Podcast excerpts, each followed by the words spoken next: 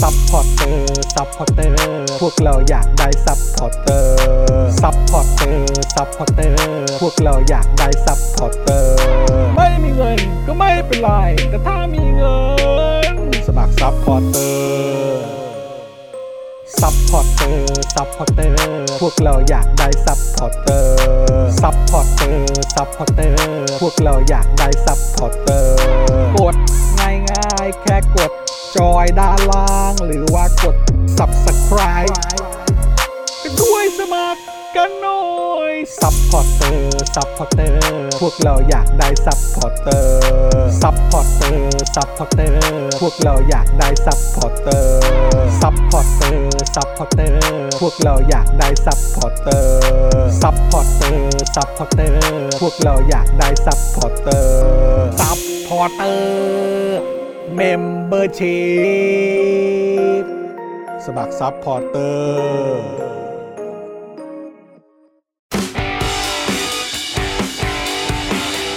Daily t o p i c กกับจอห์นวินยู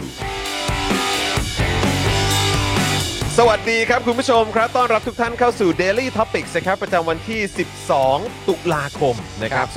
2565 นะครับอยู่กับผมจอห์นวินยูนะครับนะฮะจอห์นดึกๆใจดีนะครับนะฮะ ครับ แล้วก็แน่นอนนะครับอยู่กับคุณปาล์มครับดึกๆงานดีด้วย สวัสดีครับคุณผู้ชมครับเป็น ค ไง รับ เย ผ อย ม ไหครับวันนี้ อืมเอ้าโอ้โหเป๊ะมากครับเป๊ะมาก เรียคบร้อย รับ ไหมฮะอ่า คือตอนทีแรกเห็นคุณแต่งชุดมาซะขนาดนี้ครับผมก็เลยต้องรีบไปหยิบแจ็คเก็ตมาใส่เลย เฮ้ยเสื้อตัวนายเขียนว่าอะไรอ่ะ เผด็จการจงพินาศ อันนี้ ครับ ซื้อได้ที่ไหนอ่ะ โอ้ยอันนี้ที่ Spoke Dark Store อ๋อครับผม นะครับนะไปสั่งกันได้เลย สั่งซื้อกันได้เลยนะครับครับหลากหลายนะครับ มีหลากหลายลาย ใช่ ให้เลือกสรรกัน อันนี้เป็ ะ น ครับ เป็น V2 นะ V2 เผด็จการ อ่า จงพินาศเวอร์ชันแรกนี่ขายดีมากครับนะครับ มา V2 นี่ก็ทั้งสีขาวแล้วก็สีดำเนี่ยก็โดนใจหลายๆ คนเหมือนกันที่ที่จัดไปแล้วกับเวอร์ชันแรก V2 ก็พลาดไม่ได้ครับ คือตอนแรกเนี่ยเอ่อเสื้อก็ขายดีอยู่แล้ว ครับ แต่ว่ามันมีเด็กหนุ่มคนนึงอ่ะ ฮะ เอ่อโดนคดีกับผู้มีอำนาจ ครับ แล้วเขาใส่ไปสัมภาษณ์กับผู้สื่อข่าวเนี่ย อ่าครับ มั ผ นก็เลยยิ่งแบบโดดเด่นเข้าไปใหญ่ อืม นะฮะก็เลยสุดยอดนะครับ ไม่ธรรมดาฮะไม่ธรรมดา ครับผม นะครับนะขอบคุณคุณผู้ชมด้วยนะครับ อุดหนุนกันได้นะครับ แล้วก็แน่นอนนะครับ คุณผู้ชมสามารถเติมพลังให้กับพวกเราผ่านทาง QR Code ด้านล่างนี้เลยนะครับนะหรือว่าอ่าที่บัญชีกสิกรไทยนะครับ0 6 9 8 9 7 5 5 3 9นะครับซึ่งก็เติมพลังเข้ามาได้เลยครับขอบพระคุณคุณผู้ชมด้วย แล้วก็อย่าลืมมาเป็นเมมเบอร์และสปอร์เตอร์กันนะครับ เดือนละ 150 บาทเท่านั้นทั้งทาง YouTube และ Facebook นั่นเองครับเออขอดูด้านบนหน่อยได้ไหมครับ สวัสดีคุณวุ่นวาย คุณว้าวนะครับ คุณเชวี่นะครับคุณเอ่ออะไรนะ 60 fps บอกว่าพี่จอนะ ถ้าผมโอนไปหมื่นห้าผมสามารถให้พี่ปาล์มเนี่ยไปอยู่ในเจอข่าวตื้นแทนพ่อหมอตอนหนึ่งได้ไหมฮะ เฮ้ ให้ ย ให้พ่อให้เอ่อคุณปาล์มแต่งตัวเป็นพ่อหมอเลยไหมฮะ เออนะฮะ ผมว่ามันเอ่อพ่อหมอกับคุณจรสำหรับรายการ เออ เจ่อข่าวตื้อนี่ ฮะ ทุกอย่างมันถูกที่ถูกทางแล้วฮะ คือถ้าเกิดว่าคุณปาล์มไปนี่ก็อาจจะเป็นแบบอีกเป็นบทบาทใหม่ไหม เป็นบทบาทใหม่ เป็นบทบาทอะไรดีนะ เป็น โฆษกรัฐบาล มา มามาเป็นแขกรับเอ้ยมามารับหน้าที่เป็นเอ่อบทบาทเป็นโฆษกรัฐบาล หรือรับ เพราะ หน้ อย่างอย่างพ่อหมอนี่เขาเป็นเหมือนแบบเราแซวแล้วก็ล้อจากการเป็นพ่อหมอของสมัยแบบยุคพันธมิตรเอ่ออา กั กับเสื้อแดง อ่า นะเสื้อเหลืองเสื้อแดง อ่า เขาจะมีเหมือนแบบหมอหมอผีอะ อ่า หมอผีของแต่ละฝั่ง อ่า นะมีไปลาดแบบเลือดทำพิธงพิธีอะไรกันด้วยใช่ไหม อ่า เออนะเพราะเพราะฉะนั้นคือพ่อหมอก็เป็นเหมือนแบบตัวแทนหมอผี อ่า นะในในวงการการเมือง อ่า นะฮะส่วนคุณนี่จะเป็นยังไงดีอ่ะเป็นแบบเหมือนคล้ายๆทำเป็นหน้าทำหน้าที่เป็นแบบ ผมว่าผมไปใน โฆ ฐาน ษกหรืออะร ผมไปในฐานะโคบไปตู่เลยดีกว่า โคบไอตู่เลย ออโคบไปตู่ไปเลยดีกว่า โอ้โหจริงเหรอวะ อันนี้กูสองคน เอ จะ อ พูดถึงว่าอะไร ไม่แต่เราเราต้องการคนที่แบบสามารถแบบมารับบทบาทได้ทุกยุคทุกสมัยไง อ๋อถูกต้อง เข้าใจป่ะเปลี่ยนรัฐบาลไปก็คือคุณก็มาเหมือน รับหน้าที่เป็น โฆษกของจะรัฐบาลจากการเลือกตั้งหรืออา รัฐบาลจากแบบว่าจากการยึดอำนาจ ผมผมรับบ โคบ ท โคบโคบ ผมรับบทเป็นสลิมได้นะ เออ ผมรับบทเป็นสลิมไปเลย ก็ได้นะก็ได้นะ เออสลิมไปเลย ก็มันก็น่าสนุกดีนะเออ การการที่คุณพูดอย่างเงี้ย ผม ฮะ ผมว่ามันไม่ถูก ฮะ ไม่ถูกเพราะอะไร ฮะ มันไม่ถูกเพราะผมไม่ถูกใจ ไม่ถูกใจอะ ผมไม่ถูกใจ ไม่ถูกใจอะ การที่ผมไม่ถูกใจเนี่ย เออ แล้วคุณต้องเข้าใจก่อนนะว่าการที่ผมไม่ถูกใจเนี่ย เออ ตัวตนของผมเนี่ยคือตัวแทนแห่งความดี อ่า และความเป็นคนดี อ่า นั่นแปลว่าถ้าการที่คุณวิจารณ์อะไรต่างๆนานามา แล้วผมไม่ถูกใจ นั่นแปลว่าคุณผิด อืม กับหลักการของความเป็นคนดีและความดี อืม คุณย่อมเป็นผู้ผิดเสมอ อ่า แฮ่ เฮ้ย เออ โอ้โห แค่แค่นี้มึงก็เป็นแล้วแหละ เฮ้ย แค่นี้กูก็ นี่นี่ขนาดซ้อมยังไม่ได้ไปนั่งที่โต๊ะเจาะข่าวตื้นนะฮะ นี่ขนาดคิดมาเมื่อกี้นะเนี่ย ครับผม นะครับ ซ้อมมาแล้วฮะ ซ้อมผม แล้ว ผมซ้อมมา แล้ว ทั้งชีวิตฮะ ซ้อมมาแล้วฮะ ครับ เออนะครับคุณเบียร์บอกโอ้ยดีอยากเห็น อ่า นะฮะคุณราหูบอกให้คบเป็นคุณกระดกนะฮะเออครับผม เอ่อเอ่อกระดกเอา เออก ระดกฮะ มีคนบอกว่าเป็นสุพจน์ไหม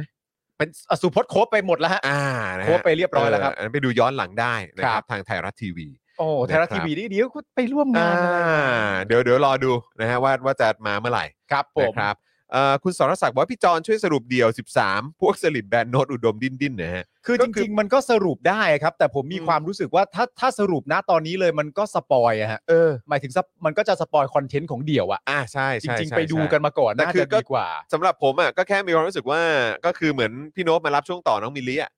ใช่ แค่นั้นเองฮะ ใช่ แค่นั้นเองคือสลิมก็หาพยายามจะหาเหยื่อรายใหม่ แต่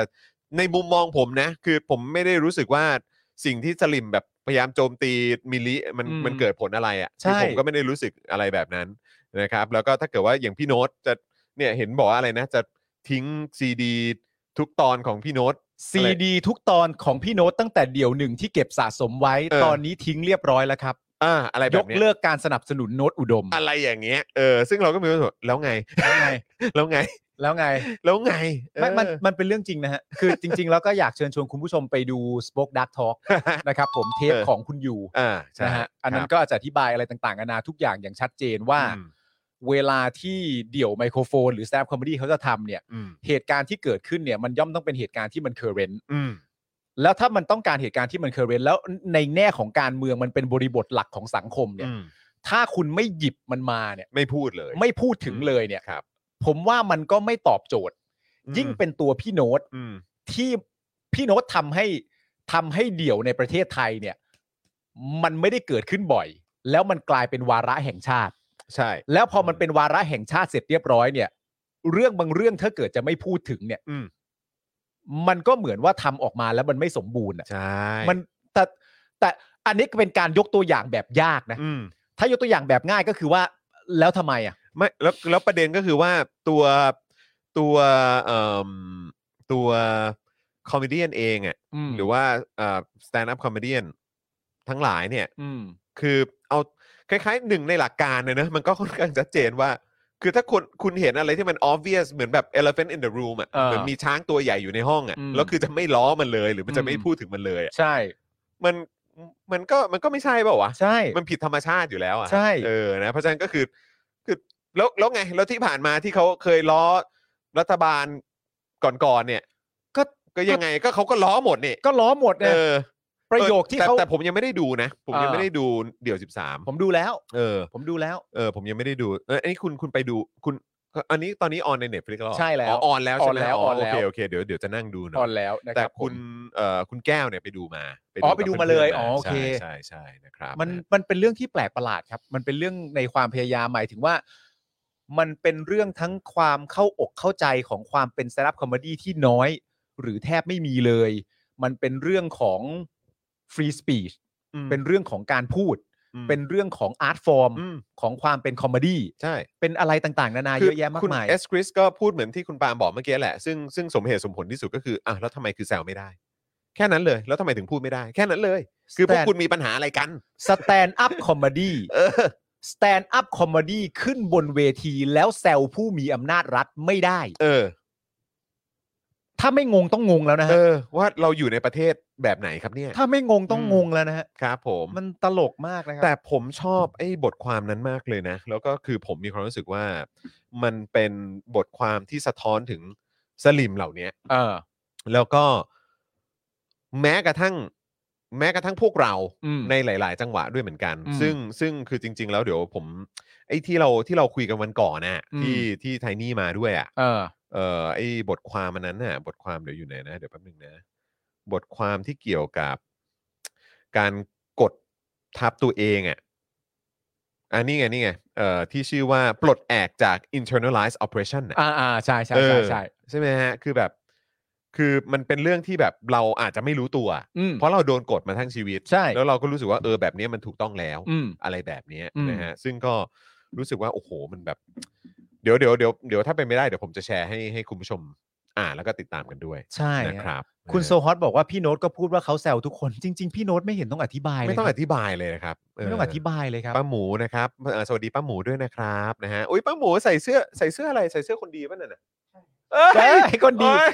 ป้าหมู คนดี โอ้ คนดีหรือ ค คน น ดี ดีคนดีใช่ไหม คนดี คนดี เออ เออ นะครับโอ้โหป้าหมูสุดยอดมากเลยขอบคุณป้าหมูด้วยนะ ขอบพ ค ระ รับ คุณ แล้วก็ ครับ ทุกๆท่านด้วยนะครับที่มาอุดหนุนเสื้อของพวกเรานะครับป้าหมูก็เป็นเมมเบอร์ด้วยขอบคุณนะครับป้าหมูบอกว่าเปราะบางทุกอย่างเว้นหน้าเนี่ยด้านมาก ครับผม คุณ FPS บอกว่าพี่จอนต้องทำเพิร์กคนโอนหนักแล้วนะฮะเอ่อแบบหมื่นห้าสามารถกำกับเจาะข่าวตื้นได้หนึ่งตอน ครับผมนะฮะคุณดีเคบอกว่าแซวทุกคนทุกรูปแบบเออนั่นน่ะ โอ้ย สิ มีประเด็นคือ นะครับ ถ้ามีความจำเป็นต้องต้องอธิบายเรื่องนี้กันอยู่เนี่ยผมก็ว่าน ไปกับลำาน ก ใหญ่ นะ แล้วฮะไปกันใหญ่ ลำบาก นะครันะฮะ บนะฮะอ่ะเดี๋ยววันนี้เราจะคุยกันประเด็น True d e t a c นะครับยื่นหนังสือถึงกสทช เร่งการควบรวมธุรกิจนะครับ ครับ นะฮะแล้วก็เอ่อมีประเด็นที่ก็ยังมีทางฝั่ง TDI ที่ออกมาแสดงความเห็นกันด้วยนะครับ ก็คือเอ่อดรสมเกียรติเอ่อตั้งกิจวานิชนั่นเองนะครับนะซึ่งอาจารย์ก็ออกมาแสดงความเห็นในประเด็นนี้ด้วยนะครับ แล้วก็ยังมีเรื่องของอนุทินครับ เสียงแข็งบอกว่าอย่าโยงกัญชากับยาเสพติด เพราะ อ่ามั มันเป็นคนละเรื่องกัน เสียงแข็งเลยนะฮะ เสียงแข็งเลยครับผม ครับผมเสียงแข็งตาหวานเลยนะฮะ ครับผม ครับ นะฮะ ผม แล้วก็เดี๋ยวเราก็จะมาสรุปที่โทนี่พูดในรายการ Care Talk นะครับเอ่อกับเอ่อทาง Clubhouse นะครับ กับทางกลุ่มแคร์กันด้วยนะครับ แล้วก็บอกว่า เมื่อวานปะเมื่อวาน ใช่ครับ ใช่ ปัดมีดีลลับดูไบดึงธรรมนัสศพเพื่อไทยครับ ครับ อ่า ผม นะครับเพราะฉะนั้นคือคือยังไงอ่ะคือแปลว่าอาจจะไม่มีเหรออืมนะครับอ่ะเดี๋ยวเดี๋ยว หรือ เดี๋ แป ย ลว่ามีแต่ไม่ได้เกิดที่ดูไบ ไม่รู้เหมือนกันเดี๋ยว แปล เดี๋ยว ว่าอะไร เอ่ออันนี้ยอมแล้วว่าผมยังไม่ได้ดู อ่า นะครับ แต่เดี๋ยวเราก็จะมาดูสรุปกันนะครับว่า ค เธ รั อบ มีพูดอะไรไปบ้าง ผม นะครับ ก็ยังไม่ได้ดูคือผมไม่ได้ดูพาร์ทของธรรมนัตผมดูพาร์ทเกี่ยวกับประเด็นเรื่องยาเสพติด ผมก็ผมก็ดูในพาร์ทที่เขาพูดถึงอ่าสสมัยสงทำสงครามยาเสพติด อ่า นะแล้วก็ประเด็นที่เอ่อมาอธิบายเรื่องของค่าตัดตอน เอออ ไรแบบนี้ด้วยนะครับ ครับ ซึ่งก็อ่ะเดี๋ยวเราเดี๋ยวเรามาคุยกัน ครับ นะครับนะฮะอ่ะโอเค คุณผู้ชมครับนะฮะเดี๋ยวเรามาขอบคุณผู้สนัมสนุนใจดีของเรากันก่อนดีกว่าไหม ครับได้เลยครับ นะฮะอ่ะเดี๋ยวเชิญคุณปาล์มก่อน ได้เลยครับ ครับ เราเริ่มต้นกันที่โทมิเกียวซานะครับ โทมิเกียวซา80 ปีตำนานความอร่อย ไส้แน่นกรุบกลมกล่อมนะครับทำมือแบบจานต่อจานสั่งได้ที่ Facebook โทมิเกียวซาออฟฟิเชียลนะครับ อร่อยทุกหน้าและน้ำจิ้มของเขาเนี่ยเข้ากับทุกหน้าเลยทีเดียวนะครับ ครับ ต่อกันที่ตั้งฮกกีบะหมี่กวางตุ้งครับ อาหารที่นี่เนี่ยอุดมสมบูรณ์นะครับ ไปด้วยดราม่าและอาหารที่แสนอร่อยสำหรับชาวเน็ตในทุกๆวันนะครับ สั่งได้ที่ Facebook ตั้งฮกกีนั่นเองนะครับ ครับ ต่อกันที่เดอะม a ทแพนครับเดอะม a ทแพนสวรรค์ชั้น 7 ของสายเนื้อ โอ้ yes เลยนะครับ มีโปรใหม่มาบอกกันด้วยนะครับ ก็คือในช่วงเวลา 5 โมงเย็นถึง 1 ทุ่มนะครับ ถ้าสั่งเบอร์เกอร์เนี่ย แถมฟรีไปเลยเครื่องดื่ม 1 แก้วครับ และโค้ดอตอหอเนี่ยนะครับ ก็ยังสามารถใช้ลดค่าอาหารได้ 10%เหมือนเดิม เพิ่มเติมก็คือว่าถ้ายอดสั่งอาหารเนี่ยครบ 1,000 บาทนะฮะ รับฟรีไปเลยนะครับผมพานาคอตต้า 1 จานฟรีๆนะครับผม สั่งได้ที่ Facebook The Meat Pan นั่นเองนะครับ ต่อกันที่น้ำว้าพาวเดอร์ครับผงกล้วยน้ำว้าดิบออร์แกนิกตราน้ำว้านะครับบรรเทาอาการกรดไหลย้อนอย่างได้ผลครับ พร้อมเสริมพรีไบโอติกนะครับให้จุลินทรีย์ที่ดีในลำไส้ เพิ่มภูมิคุ้มกันร่างกายที่ดีนะครับผมสั่งได้ที่ Facebook น้ำว้าพาวเดอร์นั่นเองนะครับ มีหลากหลายรสชาตินะครับ รสชาติออริจินอลนะครับกระเจี๊ยบเขียวขมิ้นนะครับผมรวมถึงซินนามอนด้วยนะครับคุณผู้ชมครับ ต่อกันที่ XP Pen ครับ XP Pen เมาส์ปากการะดับโปรเขียนลื่นคมชัดทุกเส้นครับ เก็บครบทุกรายละเอียดในราคาเริ่มต้นไม่ถึงพัน ดูข้อมูลเพิ่มเติมได้ที่เพจ XP Pen Thailand นะครับผมงานศิลปะนะครับ งานการเรียนการสอนนะครับใช้ได้นะครับ XP Pen ในราคาเริ่มต้นที่ไม่ถึงพันนะครับ ครับ ต่อกันที่จินตรักษณ์คลินิกครับคุณผู้ชมครับ จมูกพังเบี้ยวทะลุระเบิดมาจากไหนเนี่ยนะครับมาให้คุณหมอเชษฐ์แก้ให้ได้หมดทุกรูปแบบครับ คุณหมอเชษฐ์เนี่ยนะครับคือคนที่โรงพยาบาลทั่วไทยเนี่ยโยนงานยากมาให้เสมอ อันนี้รู้กันเฉพาะคนในวงการ แต่เราเอามาบอกต่ออีกทีหนึ่งนะครับ เทพจริงเรื่องงานซ่อมจมูกพังนะครับ ต้องหมอเชษฐ์จินตรักษณ์คลินิกนะฮะสอบถามได้ที่ Facebook จินตรักษณ์คลินิกนั่นเองนะครับหน้าอยู่ตรงนี้ก็คือหน้าหมอเชษฐ์นั่นเองนะ ใช่ คุณ ครับ ผู้ชม ผม ครับ อ่ะคุณจอนฮะ แล้วก็แน่นอนนะครับ ต่อกันด้วย Protect Screen นะครับนี่สร้างพื้นที่บ้านของคุณให้ปลอดฝุ่น PM 2.5 กันดีกว่านะครับ ครับ คุณผู้ชม Protect Screen ครับ มุ้งลวดยุคใหม่นะครับ กันได้ทั้งยุงและฝุ่น PM 2.5 เจ้าแรกและก็เจ้าเดียวในประเทศไทยด้วย ผลิตจากเยื่อนาโนไฟเบอร์คุณภาพสูงครับทำให้ไม่เกิดสนิมตลอดการใช้งาน ครับ ที่สำคัญนะครับ แค่แจ้งโค้ด SPD10 นะครับ รับส่วนลดไปเลย 10%สอบถามข้อมูลเพิ่มเติมได้เลยนะครับ ที่ Facebook Protect Screen นะครับ หรือว่า Line เอ่อแอดไลน์ไปก็ได้นะครับ ที่ @ps 2 2 8 8หรือโทรไปเลยนะครับ 02 028 2288 นั่นเอง ครับ นะต่อกันด้วยเฟรนชิกน้ำพริกหนังไก่เกรดพรีเมียม รสชาติจัดจ้านถึงเครื่องถึงใจ สั่งได้เลยทาง Line เฟรนชิกนะครับ ส่งฟรีทุกบ้านด้วย แอดไปเลยนะครับนี่นะครับไลน์อยู่ตรงนี้เลยนะครับ อ่า แล้วก็แน่นอนครับฮานาทบะนะครับ กระดาษชำระละลายน้ำได้จากญี่ปุ่น ครับ เทพสุดๆ ทิ้งลงโถสุขภัณฑ์ได้เลย ไม่อุดตันแถมแกนม้วนก็มีกลิ่นหอม ช่วยดับกลิ่นในห้องน้ำได้ดีอีกต่างหากนะครับ ครับผม แล้วก็แน่นอนครับฟูรุเมะเครื่องดื่มแบบชง หอมอร่อย ปราศจากน้ำตาลและไขมัน พร้อมสารสกัดกว่า 10 ชนิดนะครับ ที่จะมาช่วยเบิร์นไขมันเก่า ลดการสะสมของไขมันใหม่ และยังช่วยให้อิ่มนานอีกด้วย ที่สำคัญตลอดเดือนตุลาคมนี้นะครับ มีโปรโมชั่นพิเศษเลยนะครับ คุณผู้ชมครับ ครับ เมื่อซื้อ 2 กล่องขึ้นไป ลดเหลือกล่องละ 290 บาท ฮะ จากปกติกล่องละ 350 บาทนะครับ แล้วก็ยิ่งไปกว่านั้น ถ้าเกิดซื้อ 4 กล่องเนี่ย แถมเพิ่มไปเลยแก้วเชค 1 ใบ อ่า นะครับ ซึ่งก็มี 3 สีให้เลือกด้วย ครับ นะครับ อันนี้ไปสั่งกันได้เลยที่ Facebook ของฟูรุเมะไทยแลนด์นั่นเอง หรือว่า แอดไลน์ไปก็ได้นะครับ สะกดเหมือนกันเลยฟูรุเมะไทยแลนด์นั่นเองตรงนี้นะครับ ครับ ผมแก้วเช็คเมื่อวานเราให้ดูไปแล้ว ใช่ แก้วน่ารักมากนะครับ ขนาดพอดีแล้วก็ สีฟ้าชมพู ขาวนะครับ เออ ผมข้างในก็มีช้อนด้วย ใช่ ช้อนสำหรับชง สะดวกสุดๆนะครับ คิดมาแล้วครับผ คิดมาแล้วนะครับ ฮะ และคุณผู้ชมท่านไหนนะครับที่อยากจะมาซื้อโฆษณากับเราวันละ 999 บาทนะครับติดต่อมาได้เลยที่เบอร์ 0858275918 นะฮะหรือว่าจะเอ่อทักเข้ามาที่ inbox ของ Daily Topics ก็ได้ ครับ นะครับนะแล้วก็ถ้าซื้อเป็นแบบรายวันก็ ฮะ 999 ซื้อรายสัปดาห์ ซื้อแบบรายเดือนนะครับก็จะมีส่วนลดให้ด้วย ครับ นะ ผม นะฮะอ่ะแล้วก็ฝากคุณผู้ชมด้วยช่องทางในการสนับสนุนของพวกเราเนี่ยก็นอกจากจะมี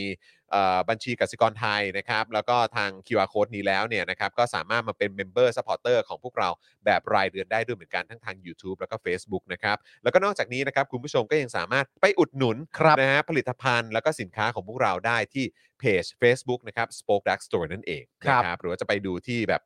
ช้อปปี้นะครับ อ๋อ หรือว่าช่องทางการช้อปปิ้งออนไลน์ได้ด้วยเหมือนกัน ฮะ นะครับเสิร์ชไปเลยครับว่า Spoke Dark Store นะครับ ครับผม นี่นะฮะก็มีของให้อุดหนุนเพียบเลยนะครับ ครับเมื่อวานเนี่ยนะคุณจอนะผมเอาทวีตของคุณเนี่ยไปรีทวีตต่ออีกทีหนึ่ง ครับ นะครับผม เป็น ที่ ไงฮะ ที่คุณบ่นประเด็นเรื่องเทรนด์นะครับ อืม แล้วผมก็รีทวีตว่า เห็นใจเห็นใจ เนี่ยฮะคือ คือคนที่ชอบเชียร์บอลด้วยการแซะด้วยการแซวเนี่ย อืม ผมเบื่อจริง ๆ เลย ฮะ ไม่เห็นมีใครสงสารผมเลยฮะใน ในคอมเมนต์เนี่ยผมอุตส่าห์บอกแล้วว่าผมไม่ชอบเลยนะ การแซะการแซวเรื่องฟุตบอลเนี่ย เออ แต่คำตอบที่ได้ในคอมเมนต์เนี่ย ครับ ผมยังไม่เจอคนที่สงสารผมแม้แต่คนเดียวเลยฮะ แม้แต่ คนเดียวด้วยเหรอ ก็ยังไม่มีเลย โอ้ ผ ย ม ตายแล้ว แปลกใจมากเลยนะครับ เออแหม มีคุณจูนเมคอัพเข้ามาถามด้วยครับอืม ฮะ เอานิสัย มาจากใครนะ ผมก็เอ๊ะนี่เขาสงสัยหรือเขาด่าผม คือคุณต้องเข้าใจ ไม่แน่ ว่าคุณอยู่หน้าจอมานานพอสมควรแล้ว ครับ นะฮะ แล้วก็คนก็ติดตามเอ่อทวิตเตอร์ของคุณมานานแล้ว ครับ จนเขารู้แล้ว อ่า นะครับว่ายังไง อย่า อย่าอย่ามาอย่ามาเรียกร้องความเห็นใจ คือ ปาล์ม ยังยังต้องปลอบใจอีกเหรอ ไม่ได้ เออ ไม่ได้ นะครับ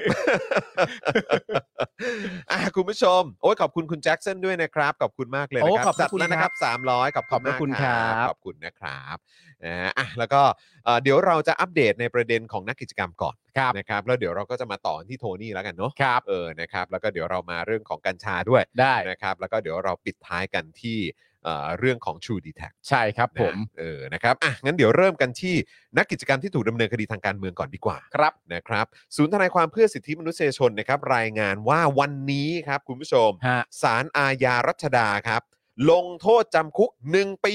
โดยไม่รอลงอาญานะครับ ประชาชน 3 ราย ที่แชร์โพสต์จากเพจคนไทย UK ครับ ซึ่งมีเนื้อหาวิพากษ์วิจารณ์ประยุทธ์และประวิทย์ในข้อหาพรบคอมครับ อืม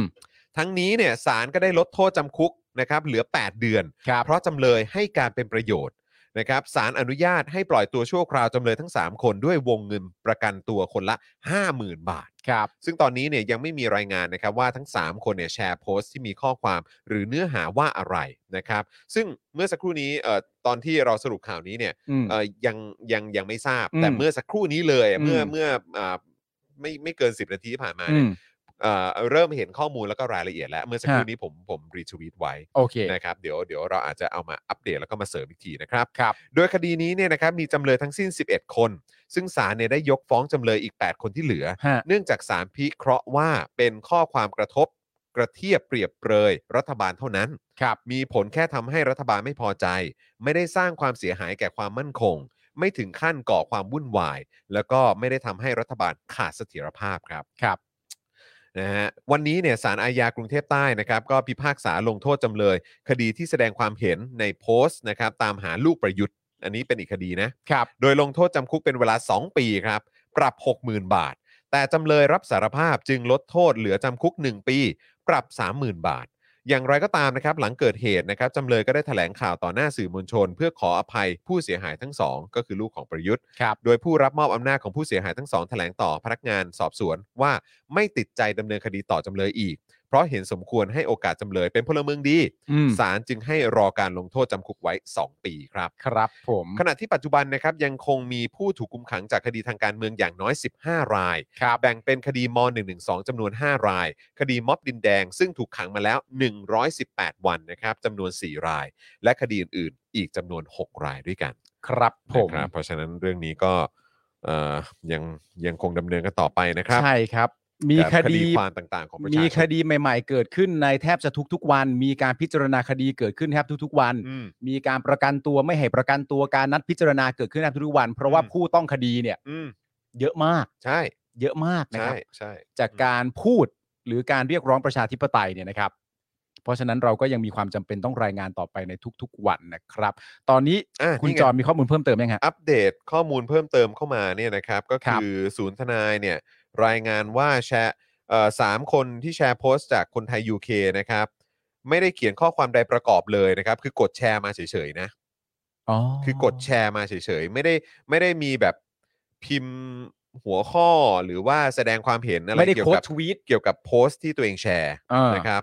เอ่อเป็นภาพประวิทย์วงษ์สุวรรณประกอบกับข้อความว่าเรือเหาะก็ซื้อมาซ่อม ยังจะซื้อดาวเทียม 91,200 มาแดกอีกจะยอมมันอีกไหม อืม นะครับคืออันนี้เป็นโพสต์จากทางเพจคนไทย UK ครับ โดยสารพิเคราะห์ว่าโพสต์ที่จำเลยทั้ง 3 แชร์มาจากเพจคนไทย UK นั้นเนี่ยมีการตั้งค่าเป็นสาธารณะ และประชาชนทั่วไปสามารถเข้าถึงได้ ซึ่งในช่วงเวลาดังกล่าวเนี่ยไม่มีข่าวสารหรือสื่อที่รายงานข้อเท็จจริงว่า กองทัพจะจัดซื้อดาวเทียมดวงใหม่มูลค่า 91,000 ล้านบาท เพื่อสอดแนมประชาชนแต่อย่างใด ดังนั้นข้อมูลที่จำเลยแชร์จึงเป็นเท็จ แม้จำเลยจะอ้างว่าแชร์เพราะต้องการตรวจสอบในฐานะประชาชนก็ดี หรือแชร์เพราะต้องการให้ประชาชนทั่วไปถกเถียงวิพากษ์วิจารณ์ก็ดี อืม แต่ทั้งหมดจะต้องอยู่บนพื้นฐานความเป็นจริง อืม รวมถึงจำเลยรู้อยู่แล้วว่าข้อความเป็นเท็จ แต่ก็เลือกที่จะแชร์โพสต์ดังกล่าว สารระบุว่าการกระทำของจำเลยจึงทำให้ประชาชนเกิดความเข้าใจผิด สร้างความตื่นตระหนกแก่สังคม ส่งผลต่อการดำเนินชีวิตของประชาชนทั่วไป อืม ต่างประเอ่อต่างประเทศเกิดความหวาดระแวงไม่กล้าลงทุน กระทบต่อเศรษฐกิจ และสื่อว่ารัฐบาลมีการคอร์รัปชันทำให้เกิดความเสียหายต่อความมั่นคงของรัฐครับ แล้วครับ คือพออ่านไอ้ตรงประโยคที่บอกว่าเอ่อการกระทำของจำเลยเนี่ยทำให้ประชาชนเกิดความเข้าใจผิด อืม หนึ่งสร้างความตื่นตระหนกแก่สังคม ส่งผลต่อการดำเนินชีวิตของประชาชนทั่วไป อืม แล้วอีกอันหนึ่งก็คือต่างประเทศเกิดความหวาดระแวงไม่กล้าลงทุนกระทบต่อเศรษฐกิจ อันนั้นนะครับ คือผมก็มีความรู้สึกว่า เอาจริงเลยครับ โพสต์เหล่านี้กับการทำรัฐประหารหรือว่าการคงอยู่ของรัฐบาลที่ที่ที่ต่อเนื่องมาจากการทำรัฐประหารเนี่ย ครับ คือแบบ วัดกันแล้วเนี่ย มันวัดกันแล้ว แล้วผมก็รู้สึกแบบอืมประเทศนี้มันเป็นอะไรวะเนี่ย ครับ อืมครับ ผม แต่นี่คือการแชร์โพสต์ถูกไหม ครับ เออไม่ได้มีการเขียนข้อความใหม่ๆ อะไรต่างๆนานาเลย แต่ว่าประเด็นของสารก็คือว่าเป็นการแชร์โพสต์ที่เป็นเท็จ อืม ที่เป็นเท็จ ครับ โพสต์นี้เป็นเท็จ ก็ก็รู้นี่ว่าเป็นเท็จแล้วแชร์ทำไมอะไรอย่างเงี้ยอืซึ่ง มัน ก็ อ๋อฮะมันเป็นเท็จใช่ไหมฮะ อืม มันเป็นเท็จนะครับ ครับ โอเค นะ ค ฮะ รับมันเป็นเท็จฮะ อ่ะคุณผู้ชมครับ คราวนี้ต่อเนื่องกันหน่อยดีกว่านะครับ กับแคร์ทอล์กไหม ใช่ เออแคร์ทอล์กนะครับพี่โทนี่มาเมื่อคืนนี่ ใช่ ไห มันก็ ออ เป็นประเด็นที่ฮอตฮิตพอดี แล้ว นะค ก็ รับผม มันก็จังหวะพอดีเลย เพราะ ใช่ ว่าก่อนคือมันก็เหมือนเหตุการณ์ที่มันเกิดขึ้น มันโศกนาฏกรรมที่เกิดขึ้น มันก็ทำให้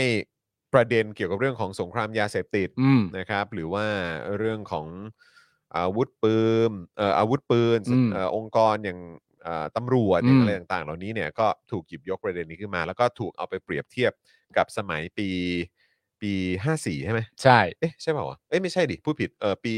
ประมาณปี 46 47 ประมาณนั้นป่ะ อืม เออนะครับเออช่วงสงครามยาเสพติดตอนนั้นเอง ครับผม นะครับอ่ะ และอีกประเด็นหนึ่งก็เป็นประเด็นของคุณธรรมนัทด้วย โอ้ใช่ใช่ คือ ใช่ มี ใช่ สองประเด็นนี้ที่ที่เกิดขึ้นมาในสังคมเอ่อและเป็นพูดถึงกันอย่างหนัก อืม ณตอนนี้ ใช่ นะครับผม ใช่ แล้วก็คุณโทนี่ก็มาเมื่อวานพอดี ใช่ ก็ถือว่าไม่พูดไม่ได้ ครับ นะครับผม อืม ก็มีการพูดถึงเรื่องนี้นะครับผม ครับ เมื่อวานนี้นะครับโทนี่วูดซัมนะครับก็ได้ร่วมพูดคุยในรายการ Care Talk X Care Care- Care Clubhouse เนี่ยครับในหัวข้อปราบยาบ้า คุมอาวุธปืน คืนความสุขที่แท้จริงให้คนไทยนะครับ โดยคุณโทนี่นะครับพูดเรื่องอาวุธปืนนะครับว่าไทยเนี่ยนะครับมีปืนมากเป็นอันดับหนึ่งของอาเซียน เป็นอันดับ 13 ของโลกนะครับ ตนเข้าใจเพราะว่าตนเองก็เคยเป็นตำรวจมาก่อน ตอนนั้นจึงควบคุมไม่ให้มีการนำปืนเข้า และเวรคืนปืนเถื่อนให้นำมามอบให้รัฐบาลเพื่อนำไปเผาทิ้งทั้งหมด แต่ก็มาพังตอนที่คุณชาวรัตน์ชาญวีรกูล รัฐมนตรีเอ่อว่าการกระทรวงมหาดไทยในขณะนั้นเนี่ยนะครับ ได้อนุมัติกฎหมายปืนสวัสดิการให้กับตำรวจ โดยร้านปืนเนี่ยนะครับไปขอโควต้าว่าจะนำปืนเข้ามาขายให้กับทหารตำรวจเพื่อเป็นสวัสดิการ พอตำรวจทหารซื้อมาเนี่ยก็ไปขายต่อให้กับคนอื่น เพื่อเอากำไร หรือไม่นะครับ ร้านปืนก็หาลูกค้าที่ไม่ใช่ทหารกับตำรวจ อืม ก็คือว่ามันควบคุมอะไรไม่ได้เลยนะครับ ผมคุณโทนี่นะครับบอกว่าหากประยุทธ์ฟังอยู่เนี่ยนะครับ อยากให้จัดการเรื่องปืนอย่างเข้มงวด ห้ามนำเข้า และออกคำสั่งให้นำปืนที่ไม่มีทะเบียนมามอบให้ และออกนิรศกรรมเพื่อไม่เอาผิด โดยให้เวลา 3 เดือน ถ้าพบปืนเถื่อนให้ลงโทษอย่างหนัก อย่างนั้นเนี่ยถึงจะควบคุมอยู่นะครับ คุณโทนี่ยังบอกต่ออีกว่านะครับตอนที่ตนเป็นนายกเนี่ยนะครับมีความพยายามที่จะให้เอาปืนที่มีทะเบียน ลงในระบบคอมพิวเตอร์ให้หมด เพื่อป้องกันไม่ให้ตำรวจหรือทหารที่มีปืนเนี่ยนำปืนไปก่อเหตุยิงประชาชน หากนำไปก่อเหตุจะรู้ได้ว่าเป็นปืนจากหน่วยไหน แต่ตอนนั้นเทคโนโลยีก็ยังไม่ทันสมัยเท่าไหร่ และความไม่ร่วมมือยังมีอยู่ อืม อ๋อแม้ว่าตอนที่คุณโทนี่เป็นรัฐบาลความไม่ร่วมมือก็ยังมีอยู่ อืม นะครับผม แต่ตอนนี้ทั้งประยุทธ์ประวิทย์อนุพงศ์เนี่ยที่เคยเป็นนักเรียนเตรียมทหารที่ปฏิญาณตนว่าไม่มีอะไรที่ทำไม่ได้ ก็ต้องทำเรื่องนี้ให้มันได้นะครับผม ก็คือเหมือนอำนาจเยอะขนาดเนี้ยเนาะ อ่า เออทำไมทำไมรัฐบาลนี้จะทำไม่ได้ล่ะ ใช่แล้วเหมือน ใช่ไหมล่ะครับ เหมือนคุณโทนี่เนี่ยเจาะจงเป็นประเด็นของเป็นนักเรียนเตรียมทหารที่พูดกันแทบจะทุกวันว่า ไม่มีอะไรที่ทหารไทยทำไม่ได้อย่างเงี้ย อืม นะฮะ ครับผม ก็เลยมีความรู้สึกว่า เอ๊ะ อันนี้ก็ต้องทำได้หรือเปล่านะครับ แต่ก็ก็เลือกอืมอ่ะโอเคครับ ครับ ผม เปล่าไม่ไม่กำลัง เออ ช่างมันเถอะ คือแค่แบบว่า พอพูดถึงแบบว่าอะไรนะ แต่ตอนนี้ทั้งประยุทธ์และประวิทย์อนุพงศ์เนี่ยที่เคยเป็นนักเรียนเตรียมทหารโรงเรียนเตรียมทหารนะครับ อ่า เออซึ่งก็หลายคนก็จบมาจากที่นี่นะนะครับไปปฏิญาณตนว่าไม่มีอะไรที่ทำไม่ได้ คือทหารเนี่ยมันไม่มีอะไรที่ทหารทำไม่ได้ใช่ไหม ใช่ คือหมายความอย่างนั้นเพราะฉะนั้นก็ต้องทำเรื่องนี้ให้มันได้ ได้ อ่าครับผม ไอ้แล้วตอนนี้ไม่ทหารมีอำนาจรัฐด้วยไง อืม ใช่ไหมฮะ ครับ โดยประเด็นต่อมานะครับ คุณโทนี่ก็พูดถึงเรื่องยาเสพติดเอาแล้วฮะตอนนี้หลายคนให้ความสนใจกันมากนะครับ โดยอย่างแรกก็คือแสดงความเสียใจกับเหตุการณ์ที่เกิดขึ้นที่หนองบัวลำพูนะครับ และบอกว่าสิ่งที่เกิดขึ้นเนี่ยเรียกว่า only tip of the iceberg นะครับผมหมายถึงว่าเหตุการณ์ที่เกิดขึ้นเนี่ยเป็นแค่ส่วนหนึ่งของภูเขาน้ำแข็งที่ลอยอยู่นะครับ แต่ข้อเท็จจริงเนี่ยเรื่องราวทั้งหมดมันไม่โผล่ออกมา และยังมีอยู่อีกเยอะ ถ้ารัฐบาลไม่ทำอะไรเลย มันสุกงอมแล้วนะ เพราะยาเสพติดเยอะเหลือเกินและหาง่ายนะครับ โดยคุณโทนี่นะครับบอกว่าเหตุเนี่ยเกิดมาจาก 2 อย่างนะครับผมสองอย่างด้วยกัน ก็คือการซื้อขายตำแหน่งครับ โดยข้าราชการที่ต้องการโยกย้ายเนี่ยนะครับ ต้องเสียค่าโยกย้ายเหมือนค่าเซ้งตึก ถ้าทำเลดีก็แพงหน่อยตำแหน่งผู้กำกับในทำเลดีๆเนี่ยนะครับ ราคาถึง 30 ล้าน แล้วตำรวจจะเอาเงินที่ไหนให้ จึงต้องไปกู้หนี้ยืมสิน หรือผลสุดท้ายก็ต้องไปหากินจากสิ่งอบายมุก นั่นก็คือบ่อนซ่องหวยและยาครับ คือแล้วอยากรู้ว่าไอ้ตรงที่ว่ามีการซื้อขายตำแหน่งเนี่ย อันนี้ อืม อันนี้มันคือมันคือมันคือส่วนเดียวกันกับเรื่องของตั๋วช้างหรือเปล่า ก็ถ้าการซื้อขายตำแหน่ง ใช่ไงแต่คือแบบว่าคือเรานับรวมเรื่องนี้ด้วยหรือเปล่า ผมว่ารวมนะ ใช่ไหม ผมว่ารวมนะ ก็ก็หมายถึงตั๋วช้างใช่ไหม ใช่ เออเพราะฉะนั้นก็คือจริง ๆ แล้วไอ้ที่คุณโทนี่พูดถึงมันคือตัวเรื่องตั๋วช้างใช่ไหม อันนี้ผมไม่แน่ใจว่าเป็นประเด็น เออ ประเด็นเดียวกันหรือเปล่า เออ หมายหมายถึงว่าประเด็น เพราะมันก็น่าสนใจ มันสอดคล้อง อืม แต่หมายถึงว่าประเด็นตั๋วช้างที่คุณโรมอภิปรายเนี่ย อืม มันมีลักษณะประเด็นเรื่อง 30 ล้านเนี่ย เหมือนกันหรือเปล่า อืม อะไรอย่างเงี้ย อือฮึ แต่ว่า อือฮึ โดยโดยโดยลักษณะทางข้อมูลเนี่ยมันเป็นมันเป็นลักษณะเดียวกัน ซึ่งก็คือคือถ้ามันเป็นลักษณะเดียวกันก็คือแปลว่าอย่างตอนนั้นเนี่ยก็คือมีการอภิปรายในสภา ใช่ กันไปแบบชัดเจนอะ กันไปแบบแน่นแน่น รู้กันทั่วทั่วประเทศอะ ใช่ ว่างั้นดีกว่า ใช่ นะครับ แล้วก็ปัญหาที่มีการพูดถึงตอนนั้นเนี่ย เออ เออซึ่งก็มันก็คงต่อเนื่องมานานมากแล้วนะ ใช่ เออแต่ว่าไอ้ที่มีการพูดออกสื่อเป็นเรื่องเป็นราวใหญ่โตขนาดนั้นเนี่ยเออหรือว่ามีการอภิปรายในพื้นที่สาธารณะให้คนทั้งประเทศได้เห็นได้ฟังกันขนาดนั้น อ่า เนี่ย เออ มันก็ส่งผลมา ถ้าเป็นอย่างที่โทนี่พูดเนี่ย ก็คือนี่ไง ก็คือ ใช่ สิ่งที่มันเกิดขึ้น อืม ความรุนแรงที่มันเกิดขึ้นก็ต่อเนื่องมาจากเรื่องพวกนี้แหละ มันเกี่ยวเนื่องกันหมด ใช่ มันเกี่ยวเนื่องกันหมดนะครับ ใช่ อธิบาย ใช่ โดยคร่าวก็คือว่า เมื่อระบบอะของข้าราชการหรือระบบของตำรวจอะมันมัน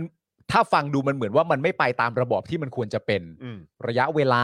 ความสามารถ การฝึกฝนหรืออะไรต่างๆนานา เมื่อมันไม่ไปตามทางที่ถูกต้องเนี่ย อืม มันก็มีอีกทางหนึ่งที่ก่อเกิดขึ้นมา ก็คือทาง ทางลัด ทางลัดก็คือทางที่เรียกกันว่า ถ้าเงินมาแล้วตำแหน่งมันจะเดิน อืม นะครับผม อืม ตามที่คุณโทนี่พูดนะ ลักษณะมันเป็นอย่างนั้น เพราะฉะนั้นถ้าอยากให้ตำแหน่งเดิน มันก็ต้องมีเงิน อืม เงินที่มาก็ไม่ใช่เงินน้อยๆ เพราะว่าการที่ตำแหน่งสูงขึ้น แต่อยู่ในทำเลที่ไม่ดี นี่ก็ระบบเรื่องโครงสร้างอีกนะ อืม มีทำเลดีมีพราม property อืม มีอะไรต่างๆกันานา อืม อยากได้ทำเลดีก็คือทำเลที่ที่จะครองอำนาจเฉยๆ ไม่พอนะ อืม แต่ต้องครองอำนาจในทำเลที่มันยอดเยี่ยมด้วย อืม อย่างนั้นเนี่ยราคาถึง 30 ล้าน อืม เพราะฉะนั้นเมื่ออยากไปสู่จุดนั้น แล้วระบบมันไม่ใช่โครงสร้างที่ไปตามภาวะปกติได้ มันก็มีความจำเป็นว่าถ้าอยากไปต้องไปใช้วิธีนั้น ถูกต้อง แล้วเมื่อใช้วิธีนั้นเสร็จเรียบร้อย หาเงิน อืม หาเงินไม่ได้ ไปกู้หนี้ยืมสิน กู้หนี้ยืมสินบางทีใช้ไม่ได้ต้องไปทำวิธีอื่น หรือแม้กระทั่งไม่กู้หนี้ยืมสินเลย แต่ใช้วิธีทางลัดไปอีกขั้นหนึ่ง อืม คือไปยุ่งกับอบายมุกเลย อืม อันนี้ก็คือโครงสร้างทั้งหมด ถูกต้องครับ นะครับ ถูกต้องครับ คุณโทนี่เนี่ยนะครับก็บอกต่ออีกว่าตอนสมัยที่ตนเป็นนายกเนี่ยนะครับ จับยาเสพติดได้ 10ถึง20 ตัน อืม ก็รวบรวมไว้ และขอเตาเผาเพื่อทำลายไม่ให้เหลือ ส่วนตำรวจที่นำส่งของกลางเนี่ย ก็ให้ส่วนต่างราคาเม็ดละ 50 สตางค์อ๋อครับผม เพื่อเป็นรางวัลนนำจับ แต่วันนี้เนี่ยไม่เคยเห็นรัฐบาลทำตนไม่ด่าตำรวจนะ แต่ด่ารัฐบาลที่หากินกับตำรวจ หากินกับการเลื่อนตำแหน่งของตำรวจ บาปกรรมมาก เพราะกรรมนี้มันมาตกอยู่กับประชาชนนะฮะ แต่จริง ๆ ก็คุณโทนี่ก็ด่าตำรวจบ้างก็ได้นะครับ ก็ด่าไปเลยฮะ คือถ้าเกิดว่าเขาถ้าเขาตัดสินใจจะทำแล้วอ่ะ ใช่ คือผมก็มีความรู้สึกว่าเขาก็สมควรถูกถูก ใช้คำเบามากเลยนะ เออ เขาควรถูกคุณโทนี่ตินะฮะ เออ คือผมมีความรู้สึกว่า คือคุณจะไม่ว่าตำรวจ คุณโทนี่ติด หน่อย ทีม ก็ ก็ ได้ ได้ ครับ คุณโทนี่ ติดทีมก็ได้ เออ นะครับ ผม เพราะอย่างที่บอกไปหลาย ๆ คนก็เอ่อพยายามจะพูดไปถึงเรื่องเกี่ยวกับโครงสร้างเรื่องเกี่ยวกับการ อืม กดขี่เรื่องเกี่ยวอะไรต่างๆนานาซึ่งเรื่องเรื่องเหล่านั้นเนี่ยไม่ใช่ไม่เกี่ยวข้อง เราก็ อืม ย้ำชัดว่าเรื่องเหล่านั้นเกี่ยวข้องแน่ อื ๆ มันเป็นระบบของสังคมไทยโดยรวมใช่ แต่อย่างที่อาจารย์ปริญญาได้พูดไว้ ในเมื่อ 4 เหตุการณ์หลังสุดเนี่ยมันเกิดขึ้นโดยผู้ก่อเหตุเนี่ยไม่มาจากองค์กรทหาร ก็ ตำรวจ มาจากองค์กรตำรวจ อืม เพราะฉะนั้นต้องพูดพูดได้ครับ ก็นั่นสิครับ พูดได้ เออ นะครับ อก็เข้าใจแหละก็อยากจะรักษาขวัญและกำกำลังใจหรือว่าเอออาจจะแบบ เออเขาเรียกว่าอะไรอะกันในฐานะอดีตเจ้าหน้าที่ตำรวจเหมือนกันก็ก็เข้าใจครับ แต่คือแบบก็แค่รู้สึกว่าติบ้างก็ได้ครับ ครับผม ติหน่อยก็ได้ครับ ครับ ส่วนต้นเหตุที่2เนี่ยนะครับก็คือมาจากปัญหาทางเศรษฐกิจ อืม นะครับผมอันแรกนี่คือการซื้อขายตำแหน่งนะอันที่ 2 คือมาจากปัญหาเศรษฐกิจ ก็คือเศรษฐกิจเราแย่ไง คนก็ดิ้นรนหาเงินทุกวิถีทาง ยิ่งถ้าช่องทางทำมาหากินของประชาชนที่ถูกกฎหมายเนี่ยมันหดแคบลง แต่ช่องทางที่ผิดกฎหมายมันเปิดออก เขาก็จะเลือกทำเพื่อความอยู่รอดของครอบครัว